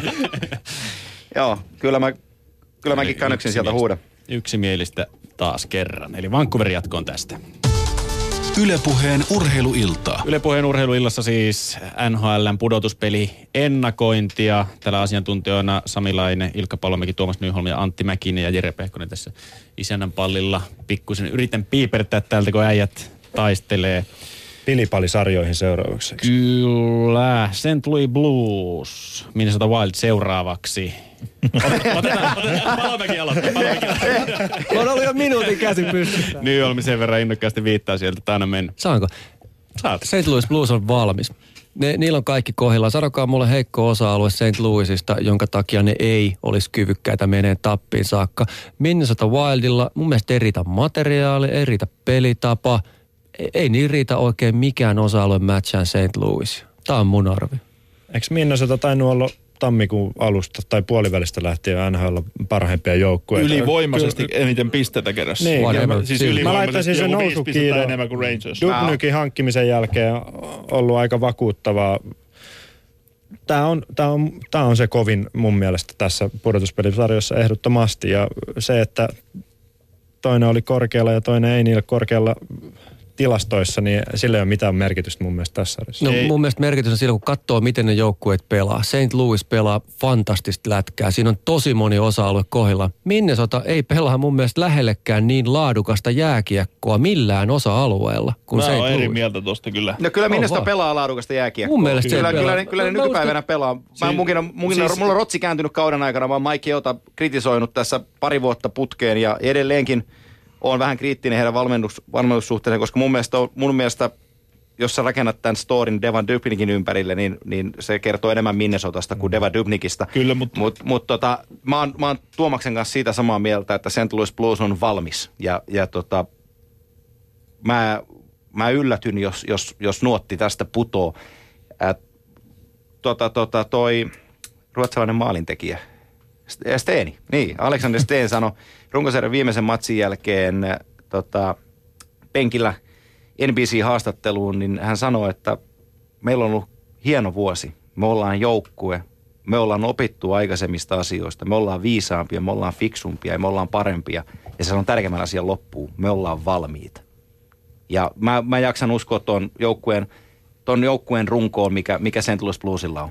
Ja se, että heillä on, heillä, on, heillä on Kenny Hitchcock valmentajana, joka ei puhu pelaajien kanssa, mutta heillä on Captain Kirk Muller siellä suodattamassa kakkoskoutsina välissä tuli täksi vuodeksi siihen taustalle. Todella tärkeä hankinta tuon joukkueen kannalta, koska hän pystyy olemaan se suodatin pelaajien ja Hitchcockin välillä, niin, niin tota, tällä joukkueella on kaikki mahdollisuus mennä päätyyn asti. Minnesotalla mun mielestäni ei. Näillä molemmilla joukkueilla on mahdollisuus mennä päätyyn asti. Ei missään mm-hmm. tapauksessa Wildilla Voinko ei mä kertoa. Minnesota Aika kaudesta tarinan? Mä No jos sun on aika paljon Minnesotaakin seurannut. Minnesota oli lokakuussa jonkin marraskuun alkuun asti pelillisesti NHLn paras joukkue. Sano suorastaan. He, he pysty hallitsemaan äh, Mikä ajanjakso? joukkuetta kuin joukkuetta, siis äh, kauden alusta asti johonkin marraskuun puoleen väliin. He oli pelillisesti, he ei ollut tuloksellisesti paras siinä vaiheessa, mutta he oli pelillisesti paras. He pelasi erittäin laadukasta kiekkokontrolli jääkiekkoa, pystyi laittamaan ihan mitä joukkuetta tahansa vastaan pelillisesti sen vastustajan köysiin. Sitten rupesi maalivahit sakkaamaan, peli hajosi ihan täysin, he rupesi pelaamaan dump and chasea kesken kauden. Deva Dubnik tuli sisään, tuli rauhallisuus, he palas enemmän tähän peliin, mitä he pelas alkukaudesta. Nyt siinä on vain tiettyjä variaatioita, heillä on suunnanmuutospeli kehittynyt, koska siinä oli tämä pieni vaihe, ja nyt he pystyy pelaamaan oikeastaan tilanteessa kuin tilanteessa, pystyy hallitsemaan pelejä, pystyy olemaan köysissä ja iskemään vastaiskulla. Tämä joukko on erittäin vaikea voittaa. Oon voimakkaasti eri mieltä tuossa vielä senkin takia, kun vastaan tulee St. Louisin kaltainen joukkue, jonka jokainen vaihto on sitä, että jos se kontrolli on vastustajalla, ne repii sen nopeasti pois. Se on veto päällä jengi. Tyypillinen rullaava joukkue, joka ensimmäisestä minusta saakka alkaa viemään sitä peliä eteenpäin. Minnesotallahan on paljon enemmän tämmöistä pakki-pakki-pudottelua, tämmöistä vähän niin kuin Detroitilta näyttää välillä niiden peli, mutta niillä ei ole siihen kalustoa. Yksinkertaisesti. Mun mielestä ne ei millään, ta- totta kai pitää Mä- ollakin ja sitten tulee väriä tähän, mutta, et- tai sitä me niinku varmaan haetaan tässä. Niin. Mutta mut, mä, mä en sitten Minnestan pelille, mä en vaan näe siinä. Siellä se ailahtelee, ryöpsähtelee. Mun mielestä tulee tämmöisiä niinku hyökkäyspäässäkin tällaisia jopa alokasmaisia virheitä välillä. Et joku pari se on niille niin ratkaiseva jätkä. Granlundi, sit kun mennään tänne kakkoskoriin, Granlundi on siellä. St. Louisissa se ei ole edes neloskorissa. Se on fakta. Joo, ja siis, siis ongelmahan, jos mennään tähän näin, niin, niin Jason Pomeril on ykkösketjun jätkä. Ja se, se, sen ei kuuluisi olla ykkösketjun jätkä. Se on, se on niin kuin fakta. Niiden raitterit ja kumppanit pystyy tuomaan sinne paljon. Minnesotassa on paljon hyvää. Minnesota on parantanut kauden aikana nimenomaan pelilliseltä puolelta niitä asioita, Ilkka, mitä sä sanoit. Mm. Ää, nyt on eri maailma nyt kun mennään pudotuspeleihin, niin se, että sä, sä pudottelet kiekkoa, rupeat nimenomaan St. Louis, niin kuin Tuomaksen pointti Se on todella, todella hyvä, koska St. Louis, niin, St. Louis Bluesin joukkue ei kysele, se tekee. Just näin. Ja siinä on se ero. Siellä on St. Louis Bluesilla melkein kymmenää ja nakuttanut yli 40 pinnaa kaudessa. Eräs Jori Lehterä myös listalla, mutta ehkä jos katsoo, taisi Mikko Koivu päättää runkosarjan Chris Stewartin ja Niederreiterin välissä. Joo, ja Chris Stewart oli hyvä hankinta tuohon Se- joukkueeseen, se koska se hyvä tuo hankinta santapaperia sieltä, sinne. kyllä, Mutta se kyllä. ei ole liikkeeltään taas sellainen pelaaja, joka tukisi sitä Minnesotan kiekollista pelaamista.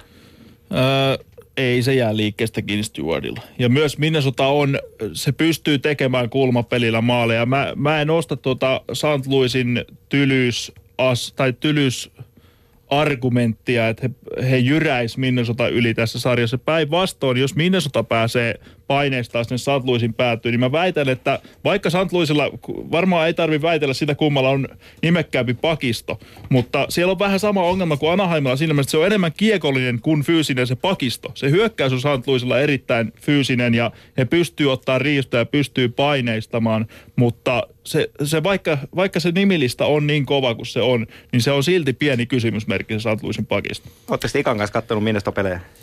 No ei me yhdessä, Joo. asutaan erillään. Joo, Mutta se voi olla se ensi kauden juttu sitten, että otatte vielä sen viimeisen askeleen.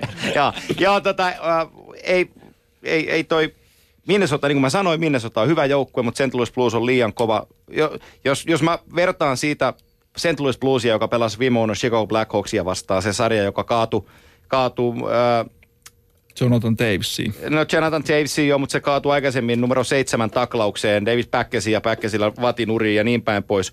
Niin se peli, mitä St. Louis Blues vuosi sitten esitti Chicagoa vastaan ja oli viittavaille tehdä yllätyksen siinä sarjassa, niin en mä, en, mä- mun, mun on tosi vaikea löytää Minnesotalle tässä palasia tässä tarinassa. Niin, toi Bluesin maalivahtitilanne on myös tässä sarjassa aika mielenkiintoinen. Jake Allen on pelannut loistava kauden myös ja Elio, haastaa Eliotin siinä. Joo, eikä se ole mikään, mikään niinku- se on, se on, se on, Molemmat on hyviä vaihtoehtoja. Joo, se on iso paradoksi, että sanotaan, että niille on veskari, niillä on kaksi hyvää veskaria. Niin. Mutta kyllä mä silti ottaisin mieluummin Dubnikin tähän sarjaan kuin kummankaan noista St. Louisin maalivahdista. En osta totakaan. Sanokaa nyt jotain sitä Dubnikista. Kaksi, tai eka Edmontonissa, ei mikään kovin hyvä. Tarviko vaan paremman puolustuksen? No joo, otetaan, näkyvissä? otetaan fakta nyt ensin pohjille. Sanotaan, että NHL ei ole huonoa maalivahtia, koska mm. tonne ei huonot jätkät pääse. Sitten, että kaikki on niin kuin match made in heaven, kuten Dubnikilla tällä kaudella, niin, niin siinä on vain joku asia klikannut niin hyvin, mikä jo aikaisemmin hänen urallaan klikannut. Ei ole lainkaan huono veskari. Ei, eikä, eikä tuski tulee niin kuin siihen tämä tää jengi kaatuu, mutta en mä pidä häntä niin laadukkaana kuitenkaan, että jos tässä iso, iso yleisö huutelee häntä niin kuin vesinakilpailuihin ja muihin mm. vastaaviin, niin, niin sanotaan, että jos 800 metrin juoksu on niin kuin kysymyksessä, niin Carey Pricein takamatkaa, etumatkaa saat 400 metriä ja Price tulee takaperin vielä ohitte. Niin ja siis kysehän on sitten siitä, että pidemmät jatkumot, mitä ensi mitä tulevaisuudessa, se on ihan toinen homma. Nyt pitää vaan niin kuin Minnesota pitää kädet ristissä, että se pystyy pelaamaan niin kauan kuin Minnesota nyt tuossa mukana on, niin just silleen kun se on pelannutkin ja sitten tulevaisuus on asia ihan erikseen. Mutta ei se, en muista, että olisi Dubnikille mennyt, ainakaan niissä peleissä, mitä on nähnyt, niin helppoa maalia. Ja se on se oleellisin juttu Minnesotan pelitavalle, että he uskaltaa pelata tätä peliään, että maalivahdille ei mene helppoja maaleja. Joo, tämä on hieno sarja. Tämä on hieno sarja, joka, joka, jonka St. Louis Blues tulee voittaa. 4-0. Tästä päästään. Vai olisiko 4-1? No se on mahdollista, jos se Dubnikki varastaa sen yhden sieltä, mutta kyllä mä oon nähnyt tämän jo aikaisessa vaiheessa, että se on 4-0 nimenomaan näillä. 4-2 St. Louis. 4-2 St. Louis ja... 4-2 Minnesota. No niin, mm. tulihan sieltä jotain vähän eroavaisuuksia. Lyödäänkö se pihvipanos vielä tähän klassisesti nyt sitten? Koko vaan. porukalle ateriat valitsemassasi ravintolassa. Se oli se Kyllä, legendaarinen. voidaan mennä tsekkiin. No tästä päästäänkin hyvin sitten tuohon seuraavaan äh, Nashville Predators ja Chicago Blackhawksin väliseen sarjaan. Tuomaksen sanat taas tuossa syksyllä. Pakko vetää vielä tähän viimeiseenkin. Kato se Nashville- sivallus. Huokas oikein. Ah, Nashville on viimeinkin hyytymässä. Joo, kyllä tässä- on monta mun lausuntoa nyt asetettu kyseenalaiseksi. Ei, mä usko, että hirveän moni ajattelee, että Nashville täräyttää tuommoisen kauden tuohon pöytään, minkä Ei, ne on ei. täräyttänyt. Että se on niinku, kyllä aikamoinen Jesus saa olla, että näki ton. Niin siis tämähän on niitä faktoja taas, että niin. kun Peter Lavillers sanoi aikaisin syksyllä, että me tullaan pelaamaan offensiivista, jääki, offensiivista jääkiekkoa, niin tiesän nämä myöten kaikki nauroi. Että onko sä nähnyt tuota jengiä? Jep. Niin. Samoin nauro Riberolle aika moni. Joo. Ei tuu nousee, mutta on ollut kyllä loistava. Mutta Ribeiron elämä taas niin kuin siviilipuolella mm. jääkiekon ulkopuolella on niin vaikeaa, että... Täytyy nostaa hattua. Mitä Täytyy nostaa hattua, pe- joo, mutta sitten kun mennään, mennään, mennään tiukkaa sarjaa ja pitäisi alkaa toteuttaa, niin mä en tiedä, kestääkö sillä vati. Mitä siellä on ollut? No siellä on, sanotaan lyhyesti näin, että seksiaddiktiin Aa. liittyviä juttuja. Ja muita addiktioita. Niin. Mutta tota, vaikka ollaan Näsvillen kohdalla tällä kaudella puhuttu hyökkäyspelaamisesta paljon, niin silti se joukkojen mahdollisuus tuossa sarjassa on Pekka Rinne ja toi pakisto. Et jos mietitään Mm. mm. kuutta pakkia, niin tämä on NHL laadukkain pakisto. Et Chicagolla oikeastaan nämä samat, mitkä on Näsvillen huutomerkkejä, niin on kysymysmerkkejä. Kyllä. Maalivahti ja ennen kaikkea, ei tietenkään Duncan Keith, Brent Seabrook, Niklas Jalmarsson tai Johnny Oduya, mutta se mitä heidän jälkeensä tapahtuu. Nämä Kimmo Timonen, Mihan Rosival, David Rundblad, he ei pelaa isoja minuutteja, mutta kun he on jäällä, niin he on jokaisessa vaiheessa Rosival ei. Rosival ei ole siis riski. Siellä on viisi, siellä on viisi puolustajaa. Rosival ei ole riski. On Rosivalkin. Ei ole. Chicago Ei. on päästänyt vähiten No niin. maaleja lännessä pudotuspeleihin menevistä joukkoista. Rosival ei ole millään muotoa riski, mutta se kuudes pakki on riski. Ja siihen kuuluu Kimmo Timonen. Kyllä. Ja Timonen ja Rosival on ilmeisesti parina kuitenkin playoffeihin lähdössä. Että. Ja Joo. Keino on myös palaamassa. äh, Niin, mikä sen tilanne on? Äh, Joo. On, kyllä te- tekee paluun. Joo, hän on siellä Vantai. Uskotaan, kun nähdään. Van, mutta jos hän on siellä Vantaimerät ottanut Niin. jengi, jengin mukana, niin, niin tota, eikö se ole, ole aika valmis? Ja onhan, onhan toi Chicago niin kuin, toi rosteri on ihan huikea. Mä, on en, se mä, lähes erottisviritteinen, On. mitä, siis On, on, on, huimaa on. se on, mitä sieltä löytyy. Ja siis tämmöinen Sharp ja kumppanit, ne, mä sytyn sille jengille. Joo, se, sitä se, on on, hieno katsoa. joo, se ongelma tulee sitä David Rundbladista aika Joo. pitkälti, että se ei, se ei mun mielestä täytä niitä normeja, mitä tässä puolustuksessa pitäisi, ja sen takaa ei löydy sitten ketään, joka ottaa se kutospakin rooli, mutta Taves, Hossa tämmöisissä peleissä, niin ei hirveästi varmaan naurata Nashville, kun tulee vastaan. No siis kun puhuttiin Subanista, että mä rakentaisin hänen varansa, niin jos mun pitäisi hyökkää valita, niin mä rakentaisin Jonathan Davesin varaan joukkueen. Niin, Tämän on sanonut varmaan aiemminkin. Mm. Joo. Joo, eikä huono, ei huono valinta, mutta kyllä, kyllä Chicago, on, Chicago on ylivoimainen suosikki tähän sarjaan, on. vaikka Nashville pelasi hienon kauden. Mutta Nashvillellä on Pekka Rinne verrattuna Corey Crawfordiin ja, ja tota, toi puolustus kestää, kestää paljon. Tästä tulee pitkä raastava sarja. No siis se on just se, mihin, mitä Ilkkakin sanoi, että mihin toi kulminoituu toi sarja on se, että kun niillä on se betoni, se oma pää, Joo.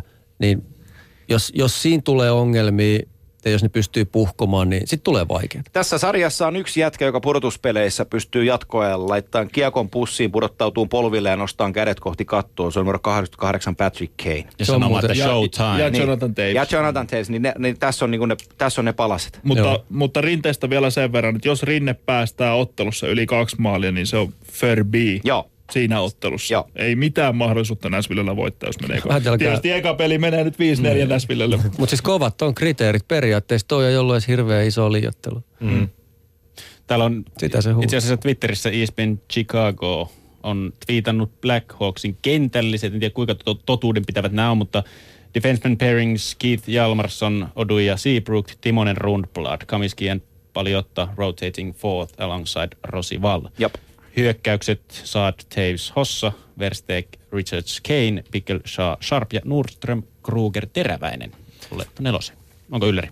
No Teräväinen ainakin taisi pelata Krugerin kanssa aika pitkään tuossa runkosarjan lopulla. Että Kyllä joo, ja Teräväinen on pystynyt pelaamaan sanotaan riittävän laadukkaasti sitä Joo. Joel Quennin Hän, hän, lätkää. hän on pelillisesti nimenomaan sen laadukkuuteen parantanut. Et se, kun se tuli sisään, niin se oli, se oli yksinäinen pulu torilla. Et se Siis ei tiennyt, tod- mihin, mihin suuntaan kääntyy. joo, kyllä. Se oli aivan hukassa, mutta nyt nämä viime kierrokset, viimeiset 15 kierrosta, mitä Teräväinen on pystynyt tuomaan laatikkoon, niin se ei ole ollut Blackhawksille riski. Mm, niin se on se, kyllä. se on se pointti, että se pystyy pelaamaan riskittömästi. Nimenomaan Tämä on juuri se avainkysymys. Niin ja Krüger, hyvä sentteri siihen. On nimenomaan. erinomainen. Erittäin hyvä Joo. pelaaja. No jos Riberolla on ollut ongelmia siviilipuolella, niin on sitä ollut myös Chicagon leirissä. Sharpilla oli jotain kehvelin kauppaa. Ja se, olisi, se, olisi hauska, se olisi hauska, jos joku kaivaisi joskus totuuden esiin siitä, että mikä se juttu oli. Koska mä en ole ihan kyllä, Joo. se, mistä siinä oli kyse. Niin. Se on niin komea jätkä, että annetaan sen mennä siihen. Joo. No selittikö se vähän, miten siellä on ollut? myöntää Siis, eikö se, No jos me tiedettäisiin tasan tarkkaan, niin me voitaisiin varmaan sanoa, mutta voi olla, että jos tässä rupeaa sharpia painaa, niin sieltä lakimies soittaa, että nyt mäkin en tilipussi auki. Että. Joo. niin siis ei siihen ei tullut mitään selvyyttä, että oliko tämä niin kuin puhe puhetta vastaan vain ja Joo, se oli, se oli iso, iso huhu, joka Pohjois-Amerikan toimittajat laitto liikkeelle, että se olisi tapahtunut, tapahtunut kans tota pientä pettinkiä vaimojen puolella. Ja Ryan Sharp- Giggs-tyyliin. Niin, ja, ja, ja onhan näitä esimerkkejä aika, aika paljonkin. Eli se oli oikeasti erottisviritteinen. Joo, mutta se, että mikä, mikä totuus on, niin, niin tota, ne on erikseen, että sitten joku, äkkiä, äkkiä tulee mieleen, muistatte sen koripallon kuin Sean Kemp, joka oli erinomainen, erinomainen tota, koripallopelaaja, niin hänellä oli avioliitto, missä oli kolme omaa lasta ja 17 avitonta lasta ja taitaa edelleenkin olla, niin kyllä nämä, nämä on aika härkiä nämä äijät. Mutta sanotaan näin, että ei se nyt ainakaan tuossa Chicagon pelaamisessa on näkynyt. Joo, Rentoutena. ei itse asiassa Pat- Patrick Sharp tämän kohun jälkeen paransi Kyllä. peliä. Ei, Joo, kyllä. Sai kato vähän respektiä osalleen tietyissä piireissä, niin heti Niin tästä nousee. sai purkaa paineita. Niin, tai jos pelas pikku sopissa sekin, niin avas, avas juttu. Mutta siis se, että tämän jengin ongelma viime vuonna, toki se oli jatkoaika ja pomppukiekko, jonka, jonka Alec Martinez pisti sitten pömpeliin seitsemässä pelissä, mutta, mutta pitkään puhuttu siitä, että kakkosentteriä se huutaa. Nyt niillä on Brad Richards kakkosentterinä, niin ei tässä ole niin kuin yhtään huonoa palasta, niin kuin ajatellaan tätä kokoonpanoa. Ja Richards on pelannut aika hyvin. On, on, Ei on. ole niinku mitään valittamista Joo. mun mielestä siinä se, mitä mä. Joo. Ja kyllä, kun ollaan puhuttu tästä Central Divisionan kovuudesta, niin onhan se nyt Nashvillelle aika järkyttävä rangaistus tommosen kauden jälkeen joutua pelaamaan Chicago Black. Joo, olisi se aika, o, joo, olisi aika leppoista lähteä Flamesia vastaan. Kyllä. Öö, Kimo kysyy Shoutboxista, miten Ville Pokan tulevaisuus, minkälaisena näette Chicagossa? Hyvä. Pelaa Erittäin hyvä. syksynä. Niin. Joo, ja näin. kyllä, ja tulee tekemään sen tuhannen pelin, tota, jollei loukkaannut pahasti, niin tulee vetää hienoa nhl Huikea AHL-kausi, tulokaskausi ja se, mikä on monelta jäänyt huomaamatta, niin Chicago on tehnyt hänelle tilaa jo tällä kaudella. Tuosta kun toi Timonen Rosivala ainakin poistunee tieltä tämän kauden jälkeen, niin siellä ei oikeastaan farmissa paljon muita ole tiellä tällä hetkellä, kun sieltä on Klaas Dahlbeck ja TJ Brennan ja Tim Eriksson on myyty pois tieltä, niin Ville mm. Pokka on käytännössä seuraavana depth chartissa. Joo, joo. Stan Bauman tiesi tasan tarkalleen, mitä se halusi Kyllä. sieltä. Tämä on ilmeisesti nyt sitten Timosen kevät vai? Tai no ei nyt mennä ihan vielä siihen. Katsotaan, aika kumpi tästä menee jatkoon. Ei se koskaan paremmassa mm. paikassa ole ollut. Kyllä Black Hawks menee tosta jatkoon. Kyllä, kyllä. Kyllä. Kyllä. Kaikki Ja pitkälle. Ja pitkälle. Tuomas paljon voitot. Neljä viiva neljä pilkku... No joo, menee tosi Neljä, tiuk- neljä, nolla, Meneekö peräti neljä, yhdeksään peliin? Neljä, kaksi. Voi olla neljä, Joo, kolmekin. Joo, ne, niin. tai 4-1 tai 4-0, mutta neljällä Chicago jatkoon. Tehdään niin. Ylepuheen urheiluiltaa. Jatkomenijät siis aloituskierrokselta ovat yksimielisellä tai ei enemmistön mielipiteillä. Eikö Montreal- tullut yhtään kaksi kastaa? Ei, Ei, tullut ei, yhtään, ei tullut yhtään. Oliko jopa, taisi mennä kaikki, oliko kahdessa kolme yksi Joo. edes, vai oliko yhdessä vaan? No, Kuunnellaan podcastit sitten. Niin niin. Joo. Koska kaikki me kuunnellaan omat puheet. tästä päästään. Miten, miten niin meni omasta ja mielestä. palaute tulee sitten sähköposti. Ei mä ainakin pistä loopille sen Ekblad Campbell kaksintaistelun. Se on mun tämän jälkeen. niin, siis Montreal ja Tampa meni jatkoon. Sitten Rangers, Washington, St. Louis, Chicago ja Winnipeg, Vancouver. Ja nyt jos sitten lähdetään, että olette toivottavasti nyt kirjoitellut omiin bracketteihin, että miten noi menee, niin En. no niinpä tietenkin. Haluatko vielä toistamisen? En tarvitse. Kerro vaan, missä mennään. Äh, konferenssifinaalit, ketkä näette idän puolelta siellä kaksi joukkuetta? Ja ne tulee tietenkin tuosta Montreal Tampa, Rangers Washington ottelusta kaikki. Montreal ja Rangers ja siellä ottaa iso battle. Kyllä. Sama. Selvä. M- multa kun vietiin kortti viedä se Detroit, kun se ei ollut...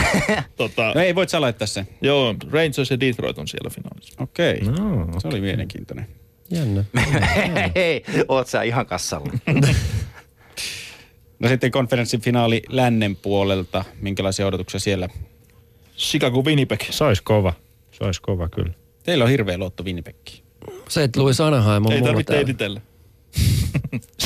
Olisi Anaheim. No niin, siis se voi olla hyvin mahdollista. Että onhan toi kova. Niin mahdotonta se ei ainakaan. Niin, ei, mutta niin kuin Anaheim, Joo. kyllä. Jees. Siis sehän on Anaheim tai niin. Winnipeg, Niin, joka tuohon niin. menee. Mä, joo, Kyllä. joo, joo, Et siinä ei oo ei, ei, sanaa. ei, mä, mutta jos ollaan eri mieltä sitten, niin mä sanon, että Chicago ja Vancouver. Okei. Okay. Ja siitä sitten, mitkä Samin mielestä on Chicago idän puolelta mestari? Chicago ja Rangers mä oon laittanut tänne finaaliin. Okei. Okay. Ilkka. Sama. Mulla on St. Louis Rangers. Joo, ja mulla on, mulla on Rangers ja, ja tota, Chicago. Mutta mut en laita pahakseni, jos pelataan vaikka Nashville ja Montrealin välillä. Niin ja viime vuonnahan me taidettiin kaikki laittaa Boston finaaliin tässä vaiheessa. Ja taitte sanoitte vielä, että Boston voittaa. Tosiasiahan on siis se, että, että vaikka me kaikki seurataan aika tiiviisti NHL ja tiedetään niin kuin about mistä me puhutaan, niin kukaanhan ei tiedä vaikka Kärkäri painaista. Joo, joo, ei, ei, ei. Käsin johtava finaali. Mutta se on tämän sarjan hienous juuri nimenomaan. näin, juuri näin. Jees, sitten se mestari. Sami. Mä kattelin, te, teillä oli Chicago. Täällä, niin, mä katsoin, että tässäkin oltiin ilmeisesti aika yksimielisiä, kun nämä teidän vastaukset kattelin tuossa ennakkoa Ilkka. Chicago, mutta pitää nyt muistaa, että Chicagon todennäköisyys voittaa mestaruus on kuitenkin, mitä nyt on 16 joukkuetta, se on ehkä noin 10 prosentin luokkaa, mutta se on todennäköisin voittaja. Mä liputan Rangersille. Kyllä tässä sitten tullaan Lundqvistiin ja tullaan siihen niiden kokonaisvaltaiseen rautaiseen puolustamiseen ja muuhun, että St. Louis finaalis vastassa hirveän vaikea mun on kirjoittaa St. Louisiin veke siitä, mutta jos mä jommankumman joudun valkkaan, niin napataan nyt sitten se Rangers. Eikö tässä kuulu sanoa sitten tällä epäin, että kun mä kattelen tuota Pakuajo ja Mayweatherin, Mayweatherin matsia meidän, meidän välittämänä, niin mä tota, kuuntelen tämän podcastin uudestaan ja mä vaihdan mielipidettä siihen mennessä, mutta, mutta isot tanssit on Madison Square Gardenissa, mä vaihdan mielipidettäni tähän, mitä sinne on kirjoittanut. Okei. Tämäkin olikin mielenkiintoinen. Takin kääntää. Kyllä, mä, oon- mä oon hyvä siinä. Tämä on jännä, kun teille tulee tämmöinen viime No, mä, mä, mulla on sellainen, mulla on sellainen tapa, että mä en, mä, en, mä, mä en koskaan kannattanut mitään tai, tai fanittanut mitään. Ja mä tykkään tuosta Rangersista ihan tolkuttomasti. Sama Oishan se kiva. Siis Joo. Ja niillä on, hei se, mä olin viime vuonna finaaleissa paikan päällä, mä näin kuinka niitä harmitti, kun oli Jyrän alla viisi peliä losia vastaan. Ja niillä on niin paljon hampaa välissä, mm. että, että ne ei jätä niinku mitään Se tekemättä. on muuten iso juttu. Kun sulla on se olo sillä joukkueella, että hei, tää, me, me, meidän kuuluu nyt tänä vuonna ottaa. Tosin siinä on se, että St. Louis kokee myös olevansa yhtä lailla valmis, mutta niillä ei ole vielä ihan sama se katkeruuden määrä, mikä. Rangersiin jäi. Mutta Chicagokin on katkera viime On, se on. Kyllä. on. Kuitenkin Joo. siis Se oli kat- Hei, ne oli, ne, oli, ne oli yhden pompun päässä Niin. Stanley Cupista. ja se oli paras sarja sinä keväänä. Kyllä, oli, oli. Mutta ne on kuitenkin käsittääkseni lähihistoriassa voittanut sen. No, On, on, mutta on niillä kiimaa voittaa. On, on. Mut Rangersilla on enemmän. Niin on, joo. Ja viimeksi kun ne on voittanut Pelsinen Dofiin, niin silloin ne painoi myös kannuun asti Kyllä. 94, että Mi- millä se kiima muuten, onko sillä joku asteikko, miten sitä mitataan? Riihteri, kahdeksan Riichterin kiimalla. Se, no se on Ja suuri. hei, Vancouver vastaan sieltä toisesta Rihterithän on poistunut vähän niin kuin käytössä Joo. tuolla niin kuin maanjärjestyspuolella, niin eiköhän ne voisi täällä kiimapuolella ottaa sitten. Ilman muuta. Joo. No minkälaisena näette Timosen vaikutuksen Chicagossa? Onko tämmöinen Ray Borg-effekt näkyvissä siellä, että halutaan pelata yhdelle miehelle se? No vo, voi siinä olla Mutta ei, semmoista, mut jos kun Kimmo Timonen ei ole Ray niin- Niin, Borg, siis- täytyy niin, on- se on erottaa nämä pieni kaksi lisä asiaa toisistaan. Se on pieni lisä varmaan, että totta kai se tuo sinne ekstra mausteja, mutta, mutta no Ray Borg oli Ray Borg Mm. Joo. pelaaja. Se on vähän epäreilu vertaus Kimmo Timosta kohtaan. Ja se ei, ole, se ei nimenomaan se tee Kimmo Timosesta huonompaa, vaan Ray Ei, Borg oli Suomen niinku- Ray Borg. Suuntaan niin, siihen en sanonut, että on samanlainen pelaaja, Ray. mutta tällä Niin. samanlainen efekti, että vielä kerran. Se ei ole niin iso, se ei ole niin iso, kun se on vaan, vaan suomalainen lainausmerkeissä ja vaan Kimmo Timonen. Totta kai se jeesaa, mutta et se, se, se ei rakennu sen ympärille samalla tavalla kuin silloin aikoina. Mutta varsinkin Chicago tarvitsee nimenomaan tuommoisen pelaajan, jolle, johon ne voi edes jollain tavalla samaistua, että pelataan tälle jätkälle. No on se totta, että se jeesaa. Se 88 pelaa itselleen, se painaa ne pyyrit jatkoajalla. Mutta Taves ei pelaa itselleen. Ei pelaakaan, ja kyllä Keinkin on hieno joukkuepelaaja. Hei, kiitos Samilainen, Ilkka Palomäki, Tuomas Nyholm, Antti Mäkin, että pääsit taas tulemaan. Playoffit alkaa siis keskiviikko torstain välisenä yönä. Tämä löytyy podcastina tämä keskustelu Areenasta sitten myöhemmin. Ei muuta kuin kiitoksia tästä ja mukavaa illan jatkoa kaikille.